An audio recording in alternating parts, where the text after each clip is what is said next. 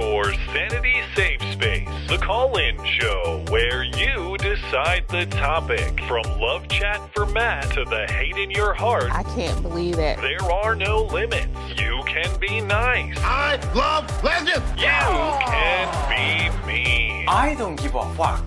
Or you can blow it all up. fun. Every Wednesday at 9, it gets crazy when you get their number and you can call them maybe. And now, here they are Matt Christiansen and Blonde.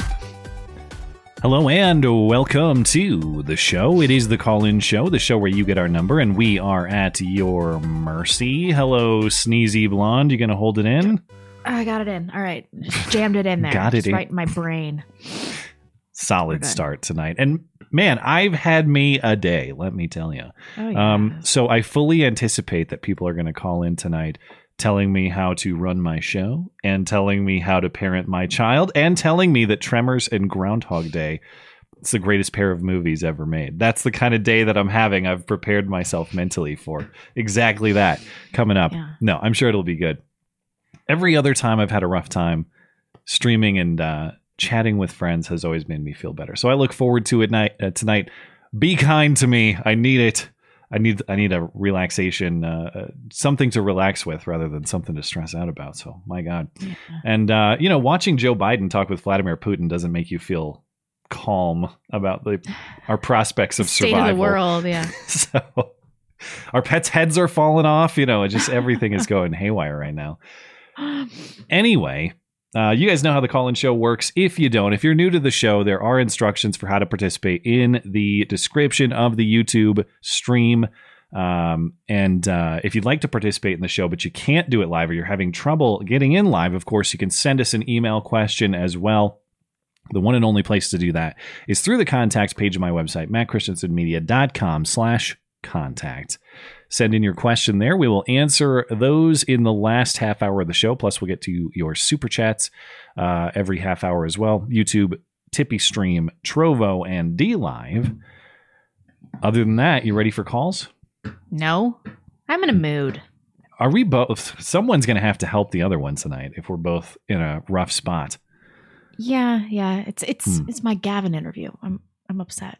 Do you do you want to explain first, or Well, okay, so I'm getting like I'm getting a lot of comments on my Gavin interview, and I think people are right about some things. I didn't push back appropriately when we talked about uh, a certain number of things, but I Hmm. was so bummed out. He answered his phone twice during the interview. you should have called him out on the spot? Well, I was just so stunned. I- Listen I here, you son of a bitch!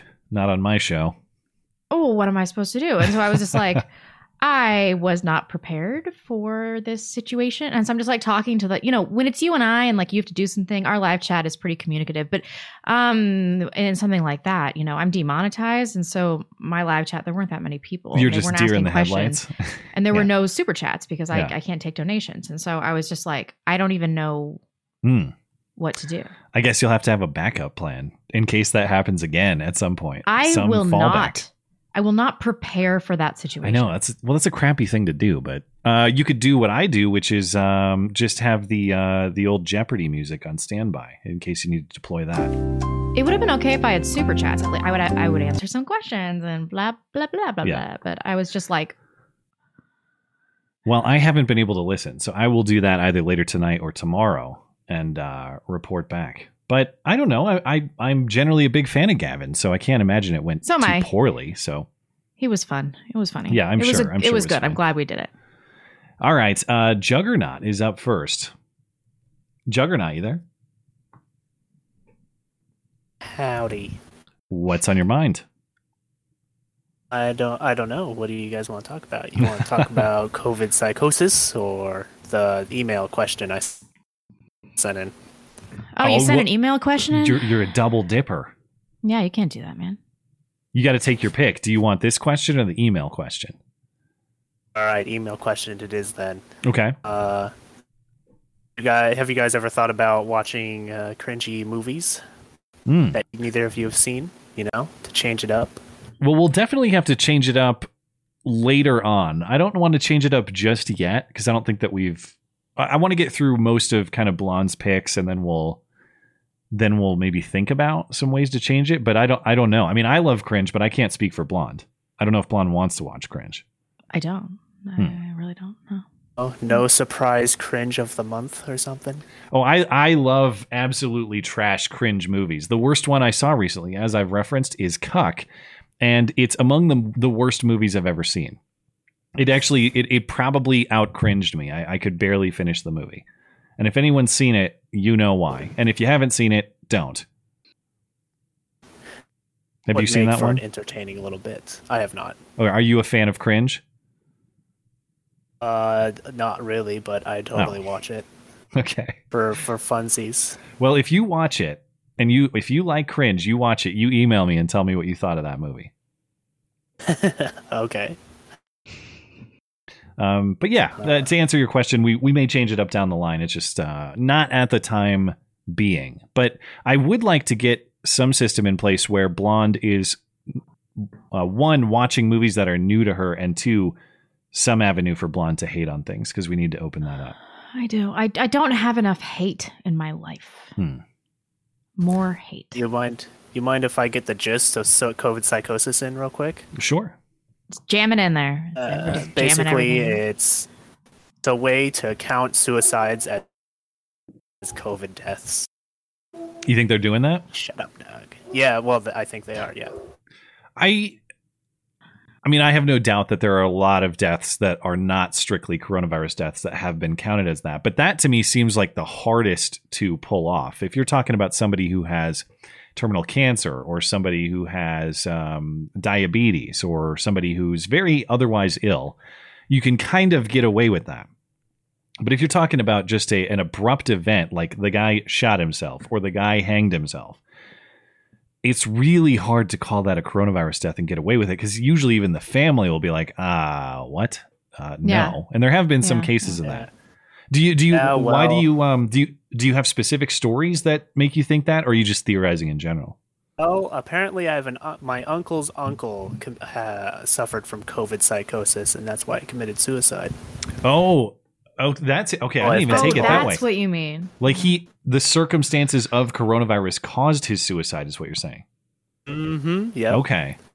Are you saying he was afraid of the virus or are you saying it was some other effect like job loss or something like that? I don't have enough information. I'm pretty sure all I, all I know is that I guess he tested positive for COVID and then he killed himself like the next day. oh. What my god. Well, I'm sorry to hear Oh. that. Hmm. Uh, wow. Yeah, and had just- it, it- did he just- have any sort of predisposition to that? Had he? Is this something he had talked about before or thought about before? Oh, I don't. I don't know. I don't Hmm. know him that well. He's uh lives out of state. So, Okay. uh, Hmm. But Yeah, I just wonder. when I heard about it, I was like, oh, I got to bring this up one of these days. Yeah, I haven't heard a lot of that, so that's new to me. But I wonder how common that sort of circumstance is. Okay. Well, you Hmm. can let me know to go now. All right, thank, thank you, man. I appreciate it. Mhm. Okay. Next up is Michigan expat, Mister Expat. You there? Good evening, Matt. Hello, sir. Hello. And good evening, Officer Cybil Bennett from uh, Silent Hill. I mean, I mean uh, Brahms, the next town over. What? Matt, you you, you play uh, Silent Hill in the original PlayStation? No, no, you're a little Okay. over my head on that one. I can kind Okay. of guess what you mean, but uh, no, I was never into the Officer- Silent Hill games. That's, that's, that's, that's Officer you what? know. Officer Cybil Officer Cybil Bennett. Yeah, uh, Blonde, you you want to go on you want to go on record of what you think of uh, female police officers again? What? What? Why? What? I don't look anything like this short-haired dyke. What's going on? I gotcha, I gotcha. Hmm. No, anyway, wanna um, let me offer again. Let me offer you some value before I go ahead and launching into my questions.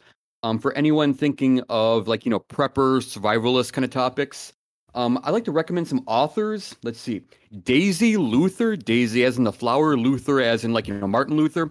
She uh, she has some books on some really basic stuff. Has this really good book, The Prepper's Water Survival Guide. Um, you know, water water filtration, water purification, obviously a very important thing to know for a you know basic survival situation.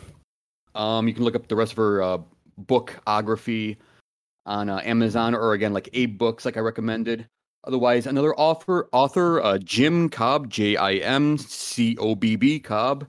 Uh, he has a good book called Prepper's Armed Self Defense, or excuse me, Prepper's Armed Defense. Um, about a number of, of uh, self defense uh, implements. Otherwise, let's see. He also has a really good book, uh, the Prepper's Communication Handbook, mostly about like ham radios, stuff like that. Um, Sure. Again, Jim Cobb, C O B B. You can look him up on uh, Amazon, Barnes Noble, AbeBooks, etc. And if you want to talk about community building or MAGs or mutual assistance groups, Hmm. there's this great book by Charley Hogwood. You want to talk? You want to talk about? Yeah, just search Charley Hogwood Mags, the people part of prepping. You want to talk about like building community or like building your team for when you want to survive, you know, societal collapse, whatever.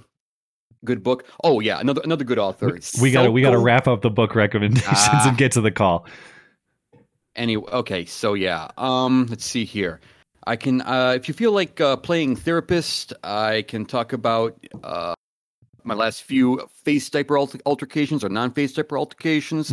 Otherwise, we can talk about. Uh, you know, I'm uh, hovering around making my first firearm purchase. Let's uh, let's talk masks. What do you got? Okay, so yeah, um, dude, it's like the rivalries, man. The rivalries still exist. It's like I swear to crap, I met the. I mean, I ran into the world's only two unmasked male feminist allies the other day. I mean, I'm at the post office. You know, I've been, I've been, you know, shipping stuff out. You know, selling stuff on eBay for like the past, I don't know, tw- sixteen years or so. Mhm. And you know, the postal worker, postal workers, you know, I mean, I've been going to the same post office for like the past seven years, whatever. Um, you know, they're acting like you know they don't know how to do their job or whatever. They just you know hate doing their job or they just hate me or whatever. You know, trying trying to trying to take a three fifty dollar package and trying to turn it into a you know twenty to fifteen dollar package, whatever. You know, to, to send it out. And you know, I kind of call them onto it. You know, I call I call call them out on it. You know, you, know, you're trying to fleece me. You know, you hate you just hate doing your job or you just hate me or you know what what's your problem? And uh, but you know they they eventually just you know take care of it. You know, after I call them out on it.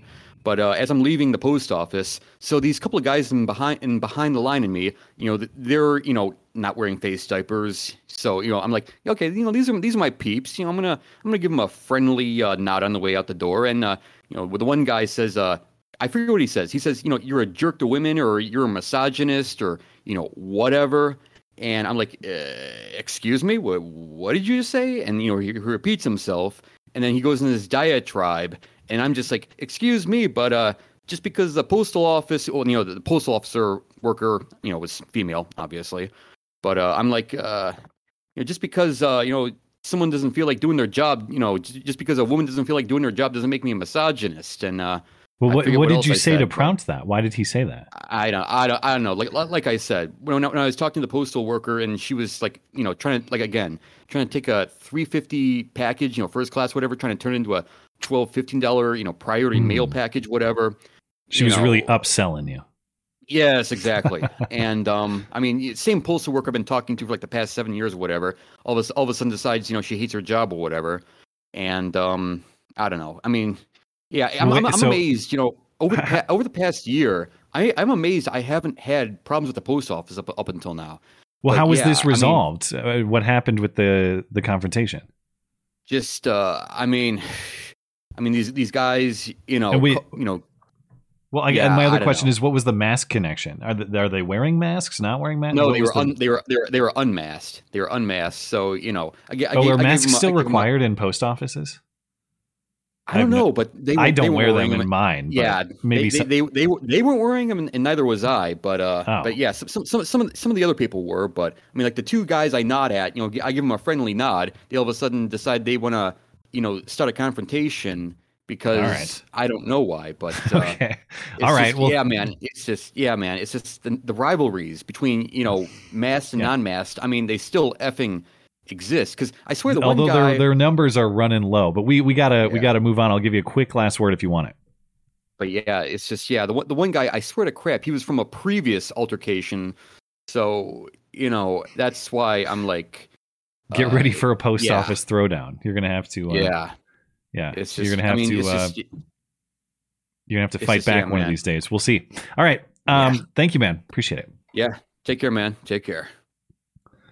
Okay, Viking Jesus is up next. You okay? Yeah. Oh, okay. You're giving me a look. Um, all right, uh, Viking Jesus, you there? Yeah, yeah. Hey, how's it going? Doing all right. Uh, as I recall, last we spoke, you were on the cusp of escaping Portland. Is that was that correct? I remember.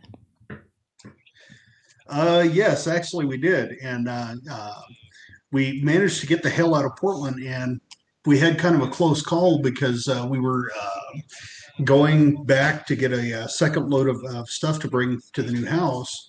And when we came back up over the mountain, we were uh, uh, driving on one of the windy roads out through the country, and a uh, tree fell on my truck. Oh, Wow. So if if Black Lives Matter doesn't get it, the tree is going to get it, huh?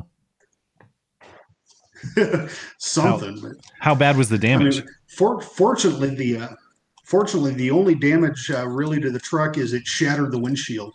Uh, okay. Well, I mean, that definitely could be a lot worse than that. Yeah. I mean, By the way, are you running your out of s- all of us? Are you running uh, your stream in the background? I just have some sort of Oh, audio yes, feedback. I don't know, but if you can if you can pause that, that'd be great. Thank you. Yeah, I got it. But uh, yes, I mean that was that was kind of our adventure over uh, that was over Memorial Day weekend. But Hmm. um, blonde, I got a question Yes. for you. I was uh, uh, I was actually wondering um, because it's kind of relevant to, to this area. What is your take on uh, the Greater Idaho movement? yeah. Okay. I mean, um, do I want more people that I have to deal with in northern Idaho? I don't know. It, it cuts out some parts of Oregon that I'm a little worried about. So there's that. I, I don't know. I mean, is it going to help me? I don't know. I like the idea. We need to be moving in this direction. But uh, for me personally, I. I'm not super jazzed about the Greater Idaho Project because I don't think there are really strength in numbers anymore. Hmm. And I'm like, uh, I want to be protective over this region, and we're gonna have to deal with all sorts of like Oregon local politics to do this. Why? Everyone's like, but but everybody in Eastern No. Washington and these sections of Oregon are conservative. I'm like, no, they're not. I think it includes Ashland, Oregon. I don't want anybody from Ashland, Oregon. Yeah, I think it like Medford down in there, it's it's cut out. Yeah, but I it think those includes, uh, places like Eastern, you got a lot of friends in Eastern Oregon. I'll tell you that much for sure. And West and Eastern Washington for sure. Yeah. yeah. But I like enough people that it's worth aggregating and having to deal with all of this, you know, interstate government nonsense. Like it, it doesn't seem worth it to me. But I like the idea. I think we, we should be moving in this direction. Is there a, do you know much about it? Is there a reason that they No. want to join Idaho as opposed to just become their own separate uh I don't know, new Oregon state? Well, so there there was uh, uh, there has been a movement since it's actually been around since the 40s uh, for Eastern Oregon, um, Southern Eastern Oregon, and parts of Eastern Washington to break off and become uh, state of Jefferson. That's right. Yeah. Um, but that yeah that hasn't that hasn't gained as much steam as as the Greater Idaho movement has currently. Um, all things considered, I'd I'd kind of prefer the state of Jefferson myself, but I mean either one has a snowball's chance in hell of actually happening. Uh, yeah, I guess that's true. I, I'm unfamiliar with the actual process. I know a lot of counties in Oregon have voted to do this, but what has to happen? Does the state of Oregon have to say, yes, so- you may go, or how is this resolved? Yeah, so first it'd have to get past the Oregon legislature, and then Okay. after that it'd have to go to uh, go go through uh, the federal uh, legislature, and Oh, so that's why you say snowball. that's not going to happen either. So. Uh, right. So uh, grab the muskets, boy, is how this is going to happen. Uh, de- defensively, Susan, of course. yeah. All right. Well, uh, But anyway, last word. It's been uh, Yeah, go for it. Um, blonde. It's been a couple of weeks now. It's been three or four weeks now, I think. But uh, have you ever thought putting uh, just a little bit of uh, curry in your meatloaf?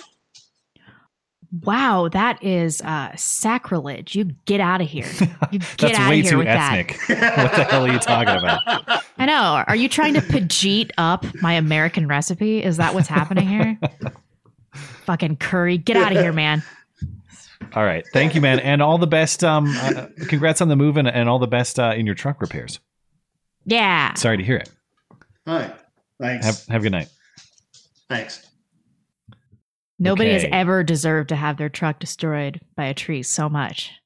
as well, that guy. uh, I are you a uh, a hater of curry in general, or just you don't No. want to? It- it's it's meatloaf. All American. It's like almost as American as apple pie.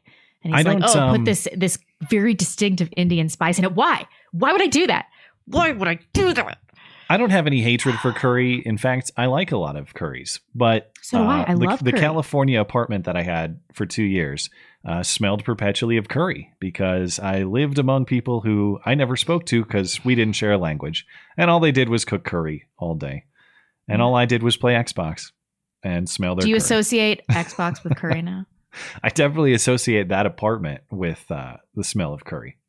Yeah, the smell of the eastern shore of the San Francisco Bay and all of uh, the scent you can imagine that has, plus the dense scent of um, uh, uh, Indian neighbors, some kind of I know, I know. neighbors You from that part of the world cooking curry. I love Indian food. I love ethnic food. You know what I hate? Fucking fusion. No fusion food should exist except for beet and basil in North Idaho. That's Hmm. fine. But why? Why would you want to fuse different cultures of food together? Well, them- either you're gonna have to- Either you're going to have to have the Uzbek uh, rice and meat truck Yeah. to get to get that, or you're going to have to have fusion. Take your pick, or you're not going to get any of it.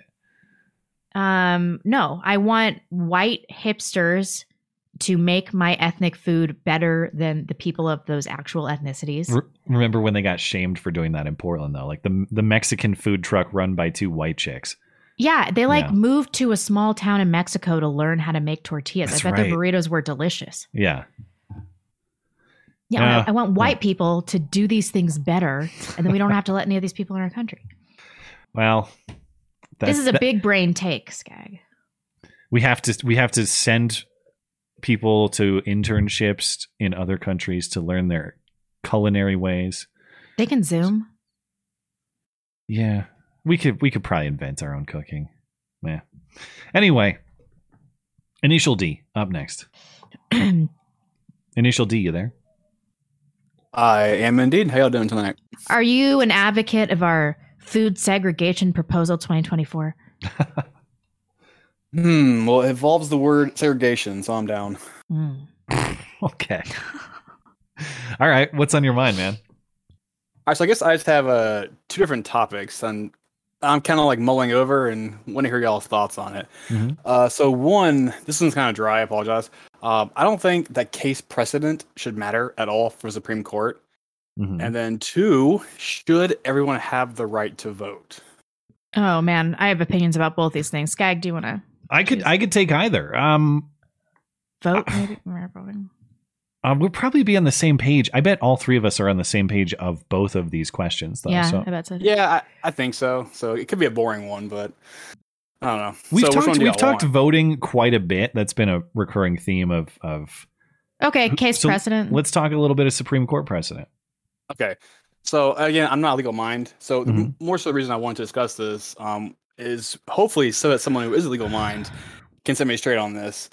Um, so I know I know the point of case um, case precedent for the most part, but for Supreme Court, I don't think it should matter because for Supreme Court, a Supreme Court judge is interpreting the Constitution. They're not Mhm. interpreting what someone else thinks of the Constitution.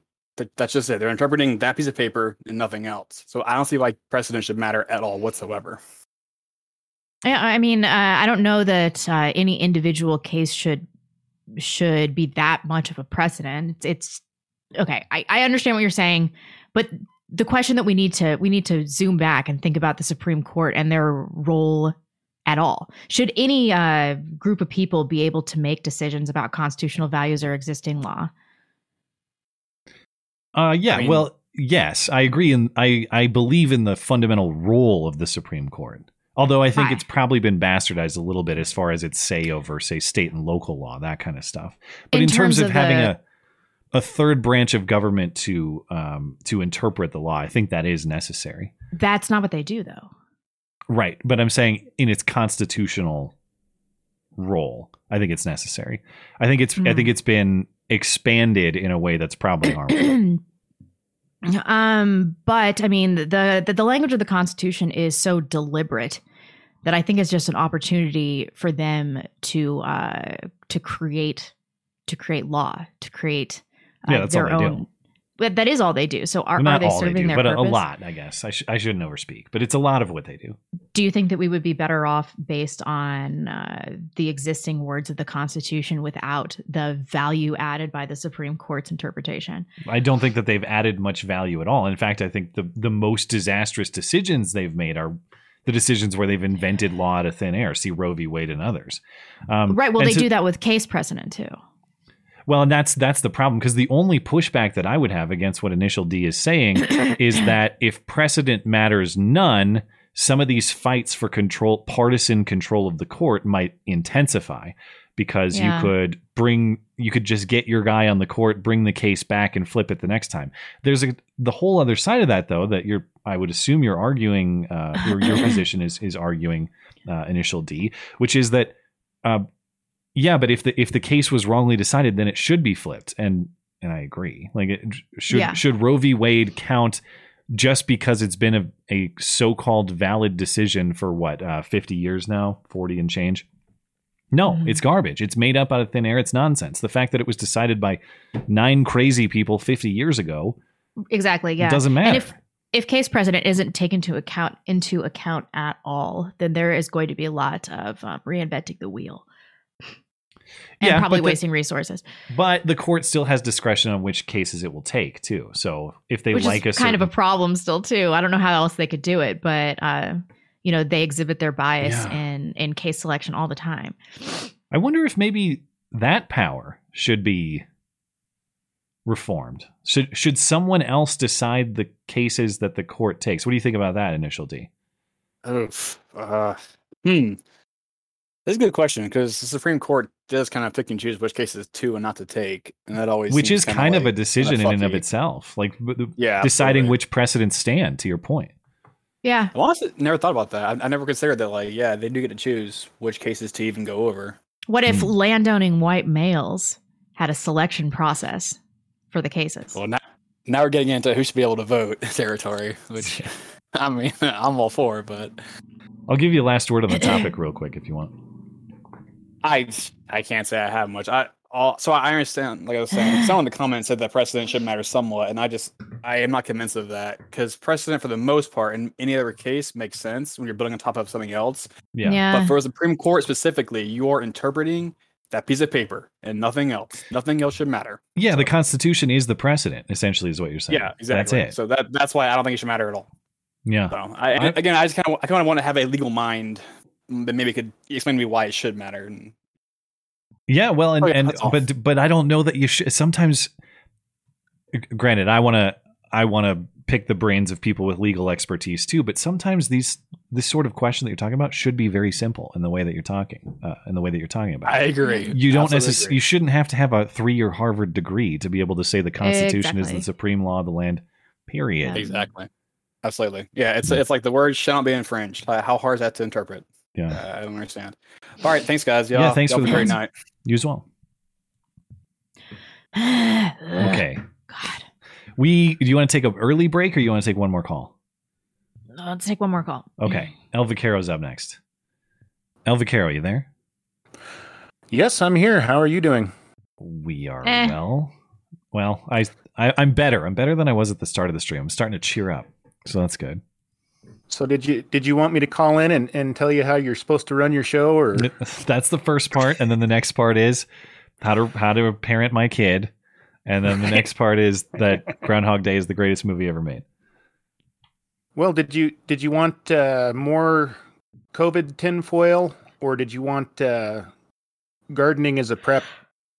Uh I know you've been digging deep into the coronavirus stuff, so I'm Yeah, we we got to take some of that. yeah, I, I'm I'm fascinated with the stuff you've been learning. So let us know. So there's a guy and, and I just like right before the show started confirmed that it's it's true. Um what's his name? Yusen Zhou, who has been doing research. He's out of some Beijing institute, but he's also affiliated with American universities. He's taken National Institute for Health funding. He supposedly did some research that was uh, genetic mani- manipulation of coronaviruses with three other NIH grants. Uh, I haven't been able to find those studies, but here's another interesting thing with this guy is that in February of 2020, he applied for a patent for a SARS-CoV-2 vaccine. So, like, just when everybody in the U.S. was figuring out that this virus even existed, he was already applying for a patent for a, a vaccine. Do we And- know what came of that vaccine or that whatever his plans were? Well, here's where it gets tinfoily because I have no idea. I haven't been able to confirm. I haven't been able to see the vaccine patent, and even if I did, it'd probably be in Chinese, anyways. Hmm.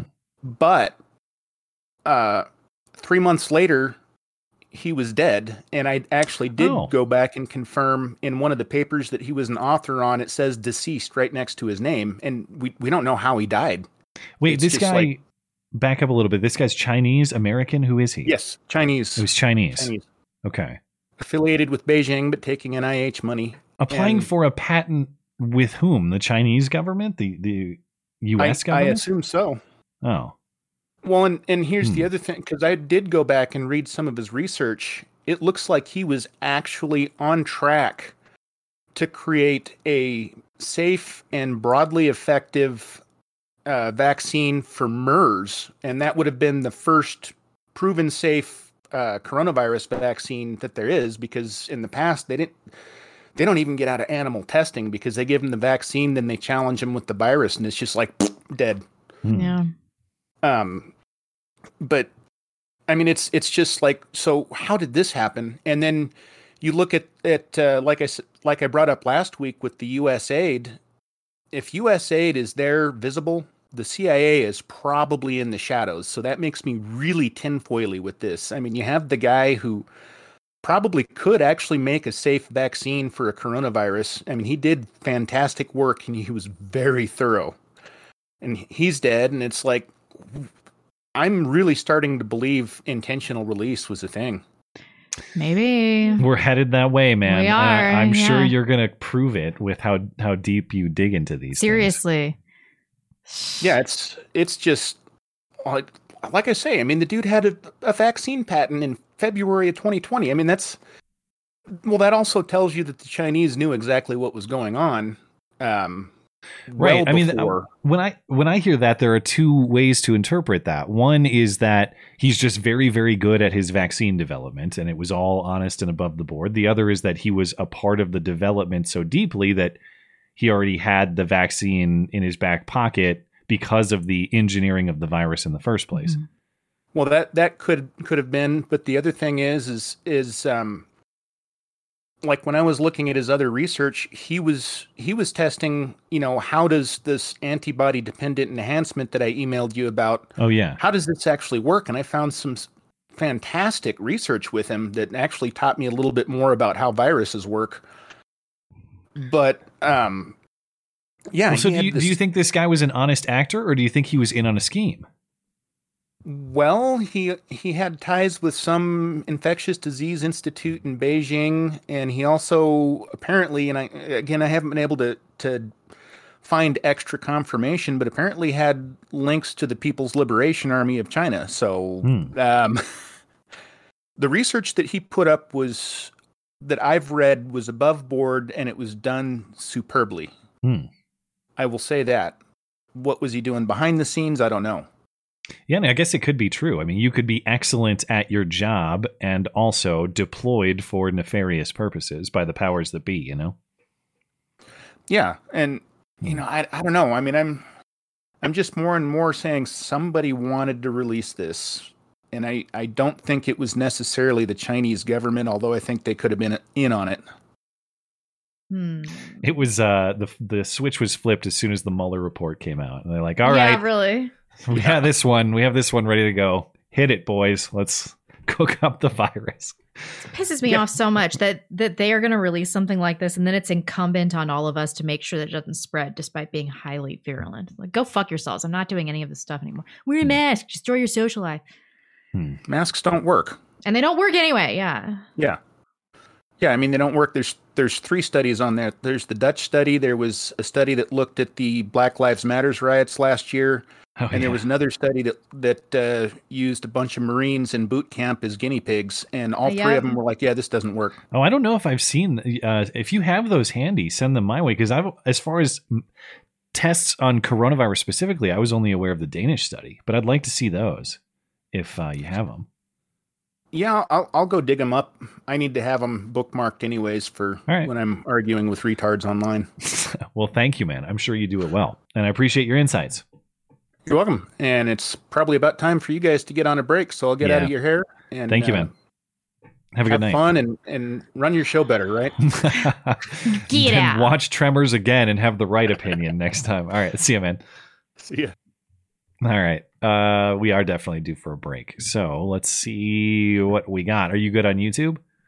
No, Okay. I can I'm reloading. I can load up uh Tippy stream here. The redneck ram says, Dang you, Matt, I finally managed to actually order some ammo from Phoenix tonight, and I was so worried about selling it. Or bef- I was so worried about it selling out before I completed the order that I forgot to use your code. I blame you for this. How dare you? Well, I'm sorry to hear that. Um, but I I don't know. As I don't know about Phoenix specifically, but I am seeing uh, the ammo market, at least around here, recover just a little bit. I'm seeing boxes of nine mil on the shelves, one available, but two at prices closer to what you know the good old days of say like 2018, 2019. So, you know, definitely take that time to use promo code MC Listener over at Phoenix Ammo when you check out. But that was nice. You, see, you slid it right in there. Mm, but I you know, gotta stop I, saying that. It's gonna get clipped out. I, I either yeah, you've had a lot of those tonight. You got to be careful. I've been saying Just- jam it right in there. Just jam it in. Just shove it jam in. Just slide it in.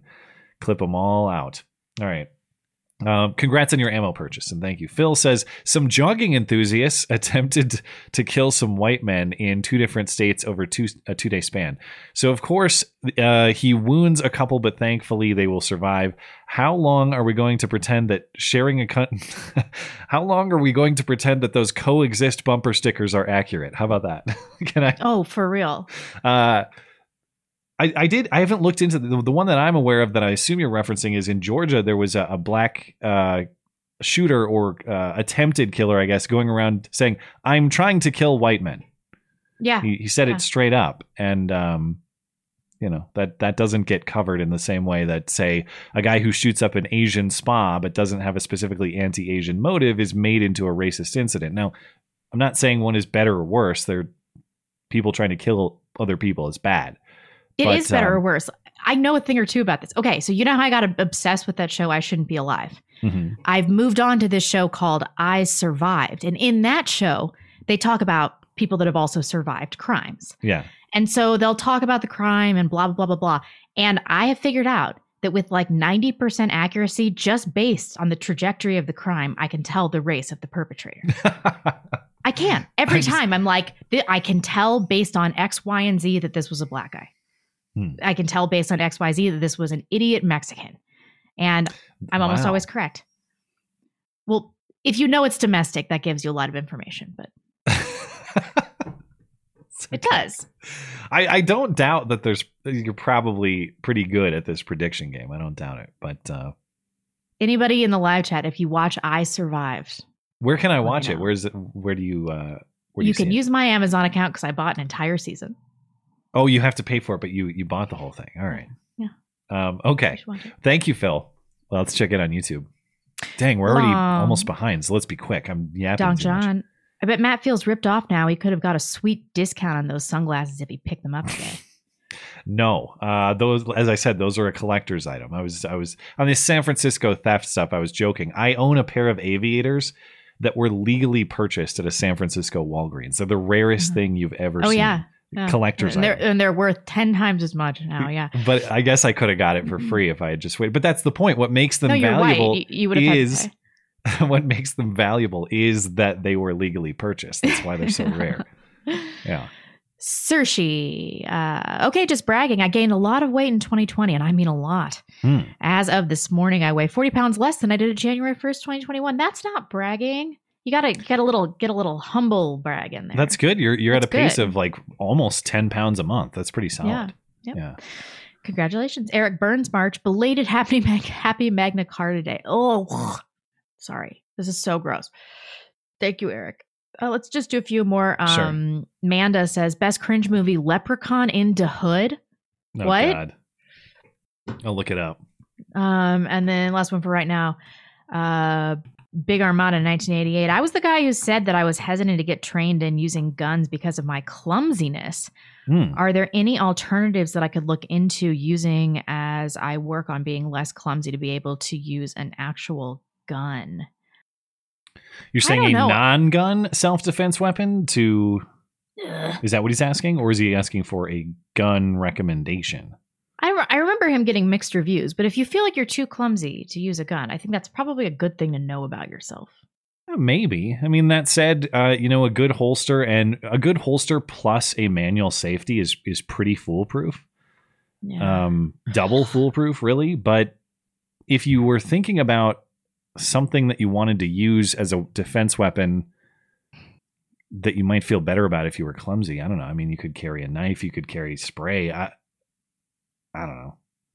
That's kind of a I tough accidentally spot. bear I'm- sprayed myself. I wouldn't do that. my answer would be train and make yourself not clumsy. If, if it's second nature to you, you won't be you won't be clumsy. You know. Um, go and don't just train yourself. Like maybe hire a guy. There are all sorts of training classes you can take to make yourself proficient and uh, to to make a, a firearm sort of second nature to you. So, um, don't be afraid and and just uh, prepare with your clumsiness in mind. That's what I would say. Hi- hire a guy and, and uh, get proficient with it. Oh, All right. let's circle back. Okay. Uh, just real quick on DLive. We got uh, Giggling Spy, Rocket Fuel, Pilot Grove. Thank you guys for supporting the show. Issue over on Trovo. Much appreciated as well. And we will catch back up with chat uh, at the top of the hour. Um, I'll have to just circle back with you. For the Republic is up next. For the Republic, you there? Hey, how's it going? We are well. What's on your mind? So I have two things. Uh, first, since I know you wanted someone to tell you how to run your show, Matt, Mm-hmm. I uh, have you ever thought about doing like a end of the year recap video on all the different like hoax hates that occurred within the year? Um, maybe. Truth be told, I'm not a I'm not a big like clip show guy. Even like stuff I like to Sure. watch. Um, that's not to say that I wouldn't do it, but that's the sort of thing that's like, uh, once I have my intern slave, that guy. It- it- it- you know what it actually is? Is I I hate watching or editing my own material. Which is weird to say because I do edit my own material to make the videos. uh, But like I'm saying, going back through and finding stuff, I just I just hate looking at my own stuff. It's like a weird aversion. It makes sense. Kind of look at things that you've done. You're like, ah, you cringe. You're Like, ah, I can't believe I said it that way or phrased Yeah. it that way, or why did I why did I cut right there? I, and I Yeah. get that. Yeah. It just just always it that- bugs me for some reason, but Well, makes sense. But yeah, just uh, I don't know. I just thought that you know having a a solid video that highlights all the uh, proven hoaxes over the year and just really highlights the stupidity yeah, of. I, uh, there's a lot of opportunity for like a, a thorough archive on that sort of thing that I just don't have a lot of time to do. But Mm. and I know there are some websites that do this. It, it would be nice though because whenever you get into these discussions about hate crimes, that's always the argument is like, well, the real hate crimes are hundreds of times more than the hoaxes. I mean, they might be larger in volume. I don't. It's it's hard to say. Yeah. We, we just don't have an accurate accounting. And um, and yeah, and a lot of times, even some of the hate crimes in the FBI hate crime statistics are hate crimes reported to police that never actually resulted in any kind of conviction. Yeah. Mm-hmm. So even the FBI's hate crime statistics aren't necessarily reliable to say that there were X amount of confirmed hate crimes. There are X amount of confirmed hate crime allegations, hate crime Oh, yeah. investigations, but not hate crime convictions. That's not what those data represent. yeah. So I, I, just some food for thought there. Yeah. Um, but my my other point I wanted to bring up is so with all the ATF stupidity that's going on right now, it's uh, had me reflecting a lot more on the Second Amendment. Hmm. And do you remember that comment Biden made the uh, uh, you know, a couple months back or something on no amendment is absolute?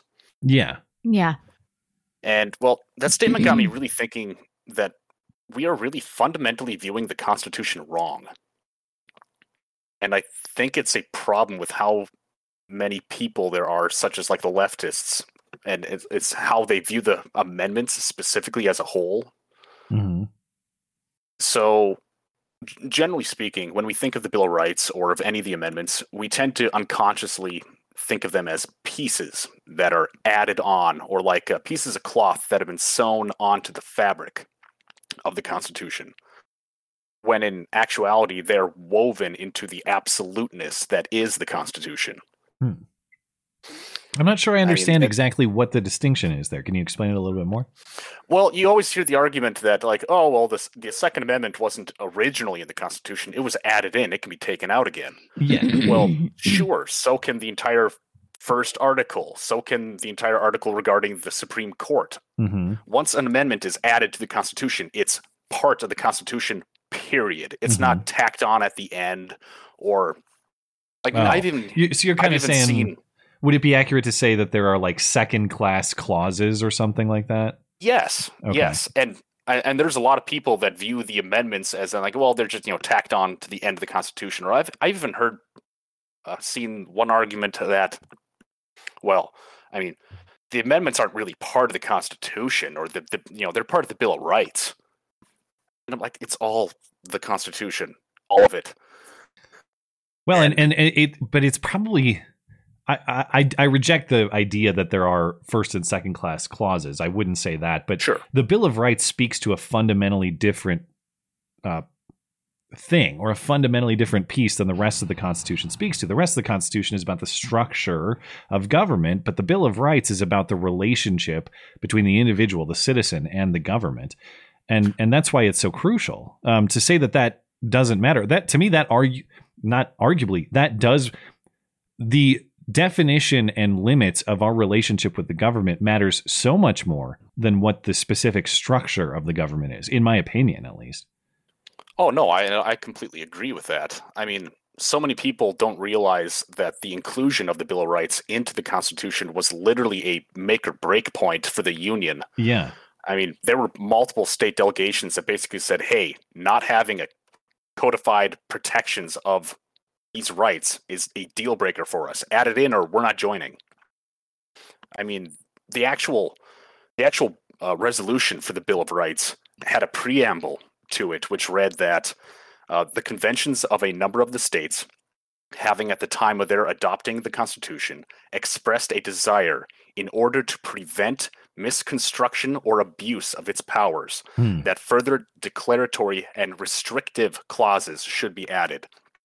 And as extending the ground of public confidence in the government will best ensure the benefit, the beneficent ends of its institution. Hmm. Yeah, I don't know a lot about the history of the drafting and the inclusion of the Bill of Rights. It's probably some, something I should learn a lot more about, considering I have a lot of. I hold that uh, the Bill of Rights to be in very high value, obviously, but in terms of how it was drafted and enacted, that's not something I have a lot of detailed knowledge on. Sure. I mean, yeah, it's uh, and that's part of what uh, was going on when all the the Federalist Papers were Yeah. uh, being written because they were trying to drum up supports for the Constitution and everything, and there are a lot of questions raised in saying, "Hey, you know, this Constitution's nice and all, but there's no protections of rights in here. We need Yeah. this added in, or we're not joining." And then they basically, or a bunch of the founders basically said, "Okay, join the union, and we promise you, we will add in a Bill of Rights." They Yeah, said, none of this none of this matters because the Constitution and the Bill of Rights have failed to protect our rights. So who cares? Yeah, well, I mean, we've we've failed in our oath to uphold it. That's for sure. Yeah. So what Yeah. good has it been? uh, as good as our oaths, which are worthless. That's the problem. yeah, uh, this is where the this is where heads meet pikes, blonde. This is where we come together. Uh, Come together. oath breaking and yes. oath breaking and treason have to have consequences. I'm sorry, Yeah, they do. don't. Yet Yeah. they don't. Haven't for a long time. Yeah, Mm. yeah. Well, thank you for the insights, man. I, I like the deep thought on that. Yeah, Uh, you guys have a fantastic night. You as well. You too. Later. And of course, I'm joking, Susan. Calm down. But as we've established, heads on pikes talk is perfectly fine with Susan. Just don't joke about trannies. Hmm. Or God forbid, trannies heads on pikes. or God forbid, hydroxychloroquine on a pike. Or God forbid, Oh, no. a um, tranny, a tranny head on hydroxychloroquine on a pike. uh, or a cure for a non-specific virus of current relevance Mm. on a pike. You definitely can't talk about that. either. 2021 flu? No. Casey is up next. Casey, you there? there. How are you guys? Hey, how are you? What's on your Not mind? too bad. Missed you for a few weeks. I've been kind of kind of busy and just maybe unfortunate at the timing with the uh with the roll call. Yeah. Sure. How's your wife, Matt?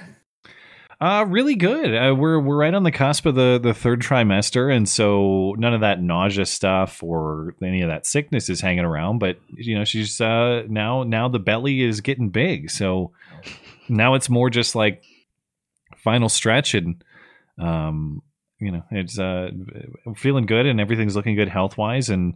Uh, it was her. It was her birthday on Monday, so Nice. we went out and did some uh, river floating, which was very fun. You know, in a tube, big pregnant belly floating. It was it was a lot of fun. And um and the the kid is uh the kid is a boxer in there, man. That that kid is just punching away.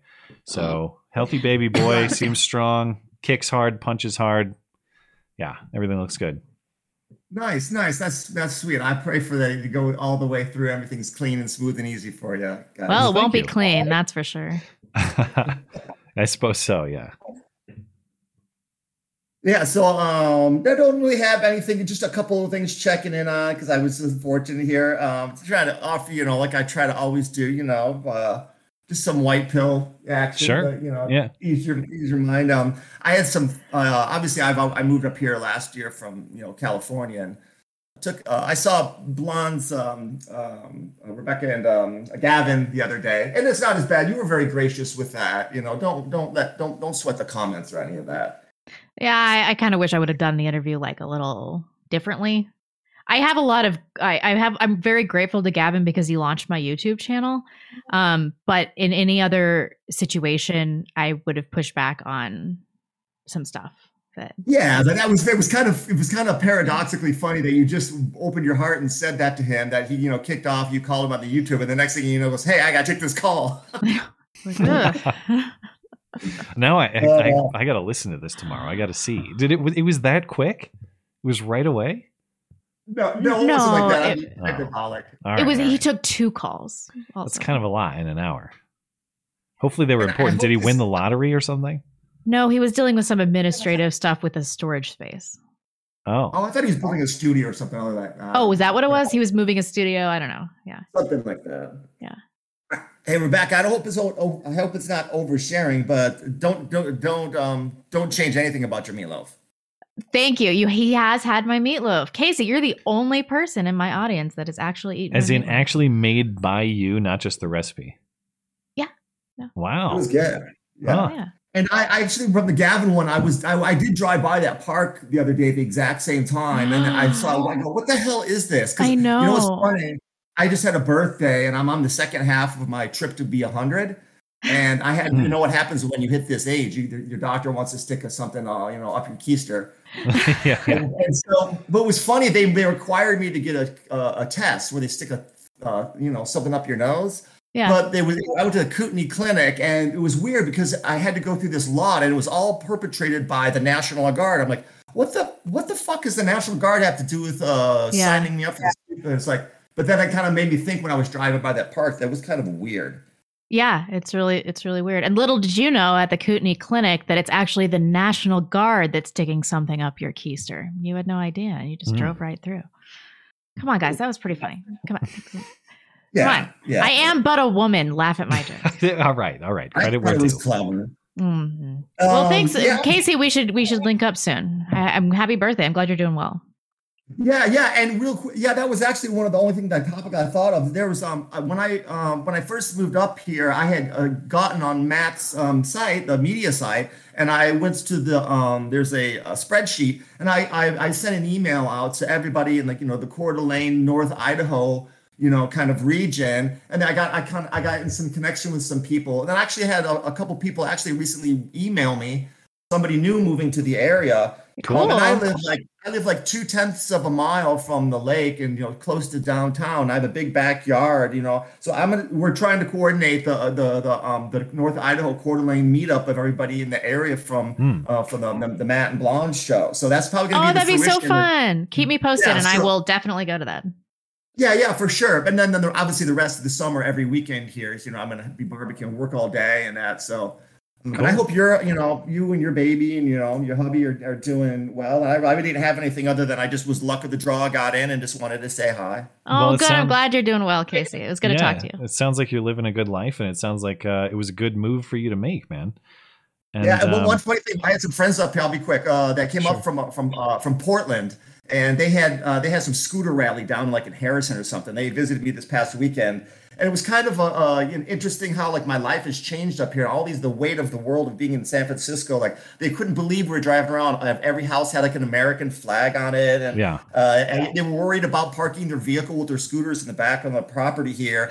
They said, "Can you lock it?" I'm like, "Oh my! God, I leave my door No. unlocked." There's, Yeah. I mean, my both of my neighbors watch the house. My even my little gran- the granny across the street, she's packing a 357. Nothing's Yeah. happening around. Nothing's happening around here. Exactly. Yep. all right. Well, thank you, man, and happy birthday. Yep. Talk Okay, to you later, right. Casey. Bye. Bye. Have a good night. Yeah, like it's a, a, an American flag hanging outside of a house is uh, like just a sign of sanity to me. It's like I, I know that's probably not a crazy person who lives there, so that's at least good. Although, They still believe in America, though, so maybe they are a crazy well, person. I don't know. I, I I still have my Betsy Ross flag out there, so everyone knows how racist I am. But I live on the uh, I live on the That's racist wing of the neighborhood. Like Mm. you know, we got uh, we got the Betsy Ross flags and the uh, and the other uh, the, the things like that. The other side of the neighborhood is where you see your Biden signs and things like that, and your um, love always wins type stuff. But I, Yep. I I don't know. I don't know those people, but I know they're they're a little loony. I don't want to. and I, I can't bring up the Tibetan flags because people got mad at me thinking I was shitting on Tibet. No. I'm shitting on the middle aged single white lady with her Tibetan flags and her love always wins sign. That's what I'm shitting on. Love always. That's such a stupid philosophy. You think love always wins? Uh, yeah, hate has been pretty helpful at times when you had to kill some people, which I would For never real. endorse, Susan. But point is, like, uh, you know, love didn't help a lot on the beaches of Normandy. Let's put Yeah, it that for way. real. Love was, uh, Um, you know, uh, not uh, a high value commodity. is. A, is a valuable emotion that people need to cultivate and understand and embrace. and it's always a question. of- Embrace hate. Where is that sign? right? And hate and love what? Uh, it, it, it- am I supposed to? Are you supposed to love everything, including things that are uh, objectively evil? Uh, am I supposed to love that? Maybe I. Sh- maybe hate is a waste of energy. I don't know, but I'm not It going is to. not a waste of energy. I, I mean, it's hating evil things is certainly better than loving evil things. I would say, Yeah, Yeah. definitely. if I had a choice. Okay, uh, let's get one more call before the top of the hour. Carl, Carl the Libertarian. I'm glad that you still uh, rock that title. That's bold these days because everyone on, gets shit on as a lolbertarian. You are a lulbertarian. He didn't even say hi to me, and I, I'm just hearing you right now. He didn't even didn't even bother to say. I think that's a violation of the non-aggression principle right there. wait, wait, wait, wait, wait. Who didn't say hi? Did we or the screener? Uh, I didn't hear you. If you said hi to me, I didn't I'm hear. sorry.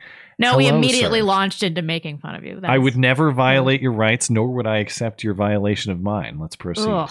Absolutely. Well, um, but I don't consider that a, a real violation, and right, all right. um, I'm certainly not here to joust. Yeah, yeah. Instead, I'd like to run. You could call it a conspiracy theory by you, or just maybe a pointless speculation.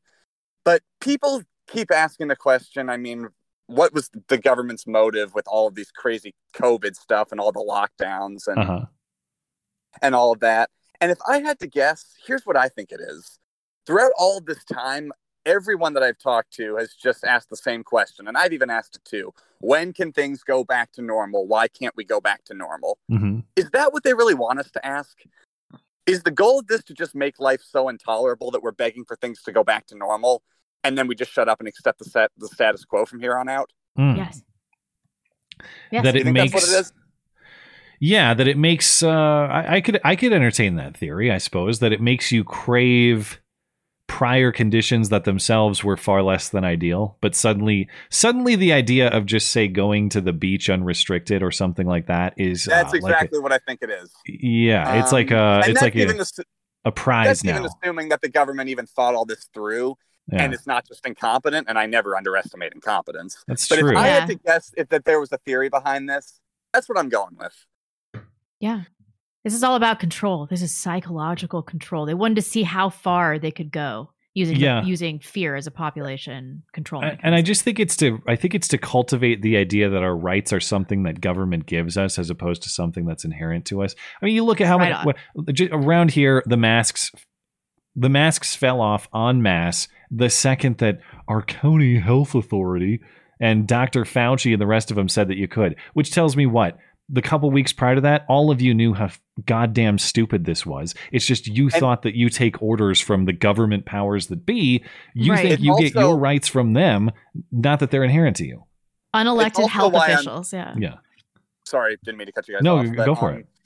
It's also why I have to get angry at a lot of conservatives who, while they went on, they opposed the lockdowns eventually. Yeah. A lot of them were very friendly to it at first. Oh, I remember. Um, Oh. and um, I, I can't forgive him for that. Not because I like to hold grudges, but once you hand over dictatorial powers, what makes you think you can take it back? Well, yeah. I mean, uh, like for example, when Texas reopened, they got a lot of flack from the left and a lot of praise from the right. But to your point, they were still requiring masks in Texas into March. Why? Wh- wh- that itself is not something to be celebrated, even if they let you take them off. They they shouldn't have been doing that in February, but they were. Yeah. I only have a very short list of people, and I hope I can put you guys on that list of people who opposed the lockdowns from day one. And by the Hmm. way, these aren't even people who I respect very much in many other ways. But Candace Owens, Mhm. she's been very good at it consistently. Yeah. And the other one that might even surprise you is Dennis Prager, who I usually don't like at all, but credit where it's due. Ugh, he was fine. um he he saw right through it on day one, and again, credit where it's due. Mm. He probably has some ulterior motive. I I was too Yeah, I know, I soft. don't- I I allowed I gave Dr. Fauci the benefit of the doubt. I shouldn't have been doing that shit. Well, I, I don't even care about Dr. Fauci because Yeah. people are people. Everyone wants. I not that I like the guy, but everyone wants Yeah. to blame him. I blame the people who listen to him. No, Yeah. Fauci's not in government as much as he might think he is, but nobody has to do what he says. Yeah. Yeah. I'm mostly disappointed in people. That is uh, Yeah. certainly true. Yeah, I, I'm. Well, I, I, I, I'm. It's pretty lonely where I sit. I'm always disappointed in people. All right. Uh, thank you for the call, man. Final thought if you want it. Oh, I'm sure I do, but it would take me much too long, and you have other callers to get. to. All right. Well, thank you. I'm sorry we didn't greet you properly, but I will uh, oh, I'm bid sure you adieu. must have been a tech issue, properly. but um, that's. Have- I'll give you the benefit of the doubt. Have a that. fantastic evening, and thank you for your call. Great, you too. Okay, we are due for another break. Let's see what we Dennis got. Prager. I All right. didn't listen to what he had to say about lockdowns. I have no idea, but uh, anybody who got it right, you know, in March of 2020, uh, I will give credit where due. Hmm. We're good over on Tippy Stream, I believe. Johnny Boy Quick Draw, famous movie quotes. Bitches leave. Can you name the movie? And if you can, you need to watch it. Bitches leave. I don't know. I'll look I don't it know up right either. now. Yeah. Can I spoil for everybody else? Yeah. Uh, RoboCop.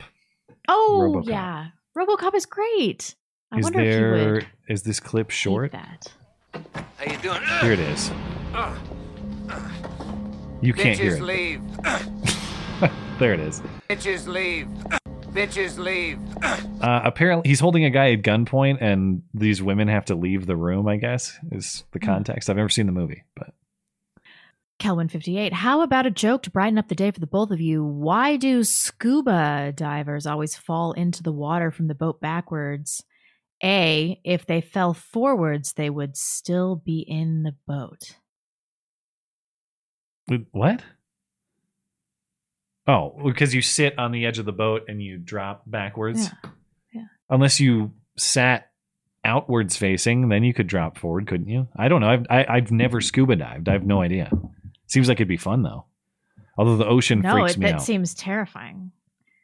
It seems. the ocean in general freaks me out, but if I could go in some like, you know, if it wasn't super deep and I'm just looking at some cool coral reef with a bunch of friendly fishes or something, I'm yeah, sure that'd be snorkeling. Snorkel. Yeah, maybe that's it.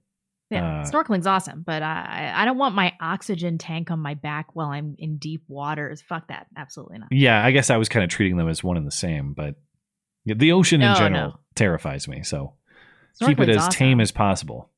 Last or a few years ago, I went snorkeling Hawaii, which I, I hate Hawaii, but um, there was like this sea turtle right next to me, and we were like interacting, and it was the most amazing thing. Like, yeah, I bet that's really things. cool. It was so fucking cool. I've never experienced anything like it. Hmm. Um, Waco the Insurrectionist. I fused sloppy Joe meat into a burrito. I called it sloppy Jose. it was delicious. It's a good one. I'll have to There's try a it. fusion. There's a fusion I can get Yeah. behind. Um, Steven Suarez says, "Been wearing my latest art of y'all on my shirt all day. Sorry, blonde. I didn't think I needed your permission to use your likeness. You don't. It's a it's a very complimentary likeness of you, if I recall. A very suggestive likeness, though, of actually both of us. That's fine. I Yeah. I've seen deep fakes of myself, so uh, There's no way it's as subject uh, suggestive as some of the images in the Discord. That's true. that is true. Those aren't just those aren't suggestive. Those are uh, yeah. outright explicit depiction. Yeah, uh, there's a no cock photoshopping rule in the Discord. uh, I'll ban you. I'll do One it. of the Johnny few Boy ways, Contra. I guess, to get banned. Yep, the majority of Americans don't have the slightest notion of what following the Constitution would entail. We are so far removed from the rule of law. It's most likely a moot cause at this point, or a lost cause. Most likely, it's likely a lost cause. There we go. Yeah, I- uh, yeah. with you. I, mean, I think that you could you could kind of start over and teach a new generation of children to value their own independence and uh, and all of that, and to value control of their own lives and their own liberty. But to start with established adults now who believe that they get permission to live their lives from the government to teach those old dogs new tricks. Um, which I don't even like that phrasing because they're the ones who learned new tricks. They're the ones who betrayed the system. I just don't think that's going to happen to the point. They're, you're not going to reshape the way they view their relationship with government. Yeah, um, maybe we should circle back. All right. Um, I think we're good on Tippy Stream. Over on uh, Trovo, Darth Jones gifting subs. That's very much appreciated. Super Shoe casting a spell. Thank you for that. And we're good on DLive. Thank you guys for tuning in over there. Okay, we'll hop into our last segment of calls, and then we'll get to our email questions, and we'll come back to uh, Super Chat to close the show. Lovecraft is up next. Lovecraft, you there? Hey, welcome. Second time I've been on here. Hey, hey, Matt, you were right about Terminator 2. Hmm. That they did what John what James Cameron did was ruin Sarah Connor. He made her more of a villain than a than a guy, and Edward Furlong cannot act. But that being said, Blonde, I love Groundhog Day. I Yes. understand what that movie is. Matt, the thing was that Bill Murray's a dickhead in the movie, but as it goes on, he learns to be less of an asshole. And the one of the best scenes in the movie that proves this is when they're in the hotel room together on the bed. They've both been drinking and they're laughing. They fall back. When he turns his head, she's fallen asleep. So what does he do? He turns his head up and he just he wakes up the next day. She's at she's gone, and then he kidnaps the the groundhog and he sings to it in the truck, and he can't sing with crap. And it's so funny. He's kidnapped the groundhog, and by the end of the movie, he realizes he loves this movie, and he starts being nice to people, and that's when he breaks the loop. And You're he's not. in- You're not going to convince it. This is a futile I- endeavor. I know, but that that's the point of the movie. Sure. Yeah, you're, Tremors, you're you have to see it multiple times because I was like you the first time I saw it. I hated that movie. I thought will it was never stupid it as again. hell. But then I turned my brain off and said, "Oh, I get it. It is a dumb comedy, and it's one of the funniest comedies ever made." no, no, Because is- no, no, no, no. It, there, there has a See, I couple did- good I- I lines, but it's not one of the greatest comedies ever made. No, as far as dumb, I'm saying dumb comedies. I'm not saying smart comedies. It's a dumb comedy that's funny because it is stupid. I don't know. I mean, it has a couple good lines. Um, I like the that's the line of like, "Hey, I, I what was it? Something about like, uh, I got these cannon fuses. What are those for? My cannon? Well, we're not. Sup- yeah, whatever, something like that. Yeah, yeah. The whole point is that they're not. You're not supposed to know what these things are or why they exist. It's just these Yeah, people but- live in a small town in Arizona, and everybody's a complete idiot. And that Michael Gross and Rebecca McEntire, Reba McEntire, have a lot of guns. I Yeah, that was the best and part of the it's movie to me. Oh, I, I Yeah, loved. but- I I loved it after seeing. It. But it here's like my problem. Like, times. what, what's can you name? Okay, what's the funniest part of the movie or the funniest line? Oh, I. The funniest thing was Reba McEntire. Yeah, The when sh- she points the gun at the big gun at the at it and shoots, and before she shoots it, it's what she. I forget what she says, but She it's says, so "I can't get any. I can't get any penetration with the elephant gun." Yes, that's fucking hilarious. And Michael Gross is so kind of over the top as this gun nut that he's funny in the movie. I mean, he just cracked me up. It's like he's crazy. Kevin Bacon is absolutely so stupid in the movie, but how he gets this woman is just funny. It's like at the end, they love each other. It's like, wh- Give it up, man. You give it up. Yeah, I I, know, I, I I, might hate these but movies just- more now, actually. no, yeah, I- but that's no, fine. I mean- no, but this is that's great. I I love that that people can have uh, passionate enjoyment for Yeah. a movie that I don't, and that's part of the fun of the bit. You know, is like not everybody has to. Yeah, I Go I've got to tweet somebody from Boise, Idaho, because the whole thing that's going on in or with the five counties wanting to leave Oregon. They said, "Don't bother coming to Idaho. It's tur Boise's turning blue."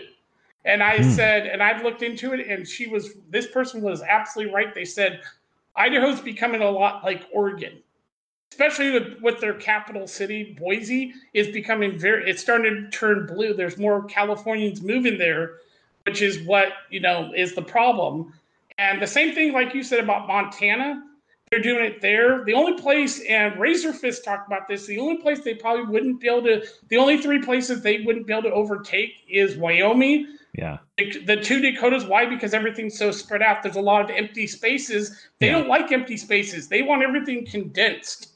Well, and, so plus why- they have brutal winters in both of those places. Oh. I know. Yeah. Yeah. Oh, So- yeah, and and look at Canada.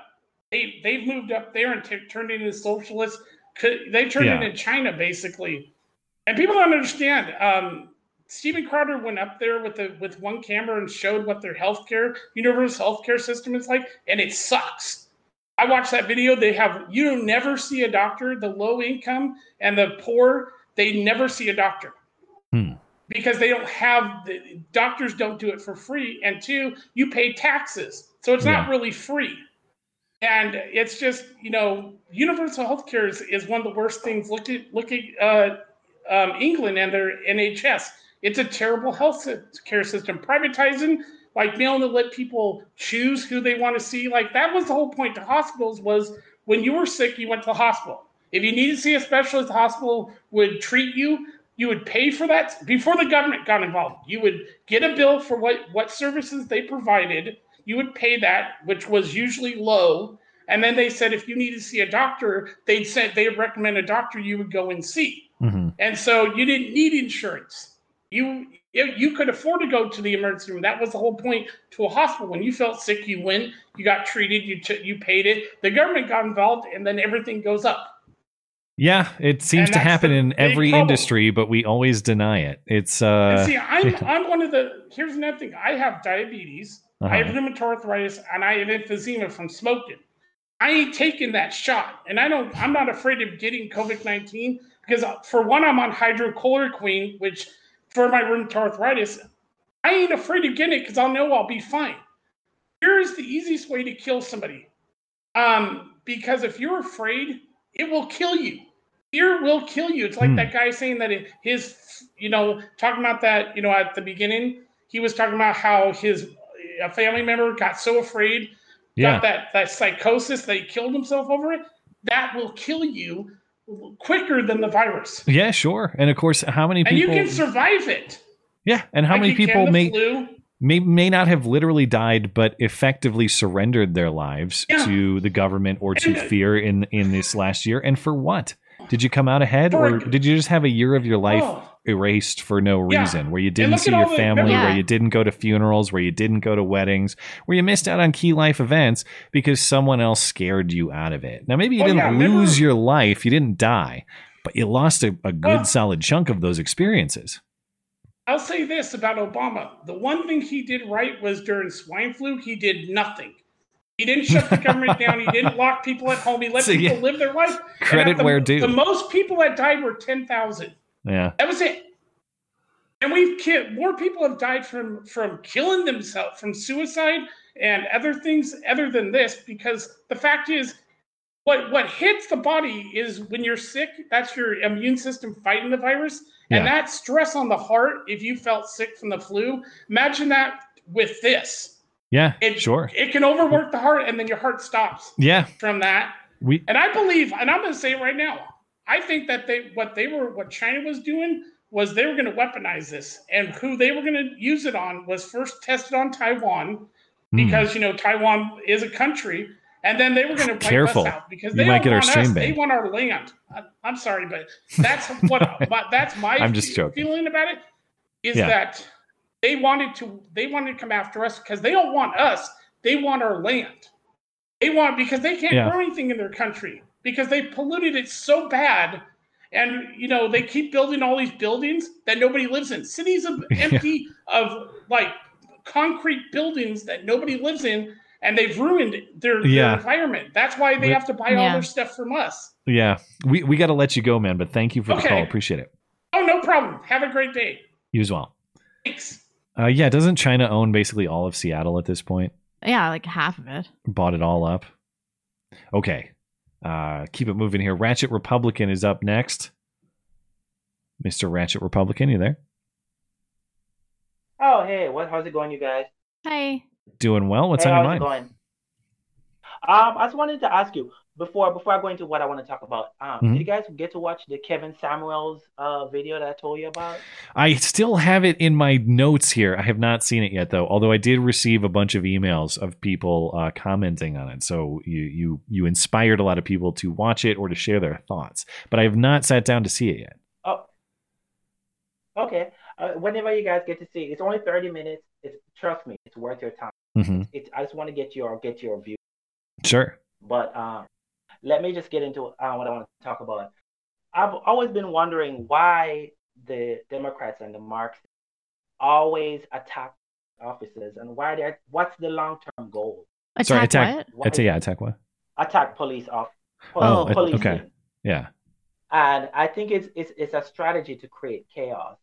Um, policing leads to order, and they don't want order because when you have order, there's there's no need for government. There's no need for anybody, any outside experts to to to help run your life.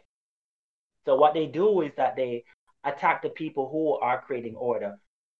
And the way that they hmm. do it is by bring dredging up old old past issues like Jim Crow, slavery, and now they're bringing up Tulsa. You notice that they start bringing up Tulsa now since Jim Crow and slavery is not as I've popular now. I've never heard so much about about Tulsa than than this last year. I was generally aware of that Yeah, it's- incident, it's, in- but I, it's incredible. Yeah, because they're and- trying to push through. oh, did I lose him? Oh, I lost him. Yeah, they're- Oh, there you go. Go go ahead, Ratchet. We we might have lost you for a second. Yeah. Okay, yeah. They keep bringing up Tulsa. I think it's a strategy to push through legislation that they're trying to push through. Um, the George Floyd Justice in Policing Act, um, all the the filibuster. I think it's a it's a it's a way to try and push and nudge uh, the senators into um, centralizing power in government. It's- Yeah, maybe. It's the same thing that yes, and it's the same thing that they're trying to do in the in the gay community. If you notice that in Pride, if you look at Pride and Pride Month, they keep bringing up Stonewall. I don't know if you've ever heard of it. Stonewall. Uh yeah, remind me the reference. Isn't wasn't that like a bar in New York or Yes. San Francisco where they all got beaten up or Yes. something? Yes, it was a bar in New York. It got raided by police. Keyword police, and started a riot. And that riot, uh, uh, said claim they claimed that riot started the civil, the gay rights. Okay, they yeah. So this was the that up. '60s or something like that. Yes, yes, the the end of the '60s. Mhm. So what they do is they keep bringing that up, and now the New York Gay Pride um, march is they're banning police officers from marching in their parade. I think they did that in Toronto too, and that was a big controversy. Or Yes. with Black Lives Matter it was a big controversy as well. But I think it was during Pride, or maybe it was Black Lives Matter intruded upon Pride to get the cops banned. It might have been that.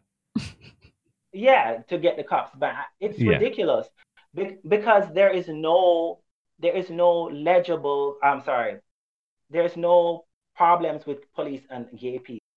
The problems that come with gay people are not from police officers. It's from you know jogger, jogging type.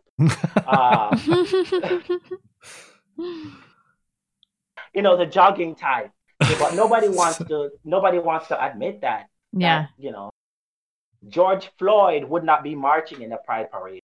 George Floyd would be mugging you at a pride parade. So well said. Well said. Yeah. kicking your kicking your ass, calling you the F word, and taking your money so you can buy more crap. Yeah. Okay.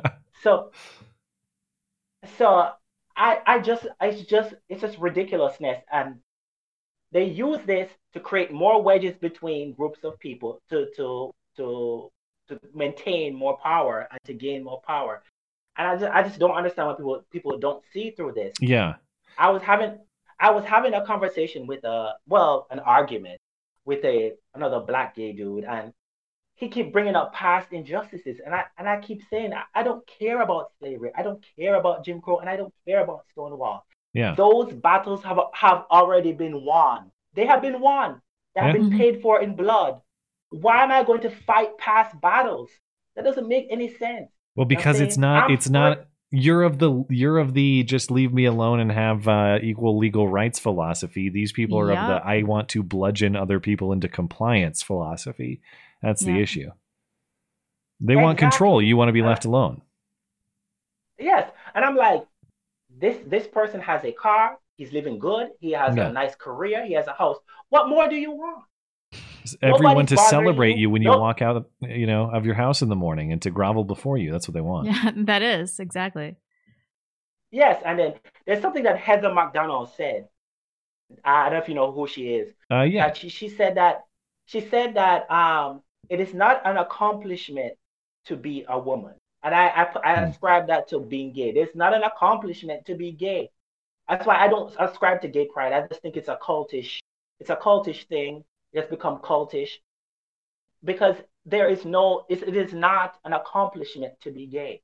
well, yeah, it's. who I Uh, am. This is- I've always wondered what that feels like because, as a you know, a hated white male, a hated straight white male, yeah. I don't know what it's like to walk into Target. Like, if I were to walk into Target and they had like, I don't know, um, Viking horns and it said "Scandos are awesome" or something that like was more applicable to me, how would how would I how would I feel? Like I- when you when you see all this Pride Month crap, uh, is that I'm guessing it you don't care and you probably don't feel any attachment to that. But do people actually feel encouraged by that? Like they walk into Target and think, "Oh, rainbows, that's Yeah. that's for me. Great, I'm happy."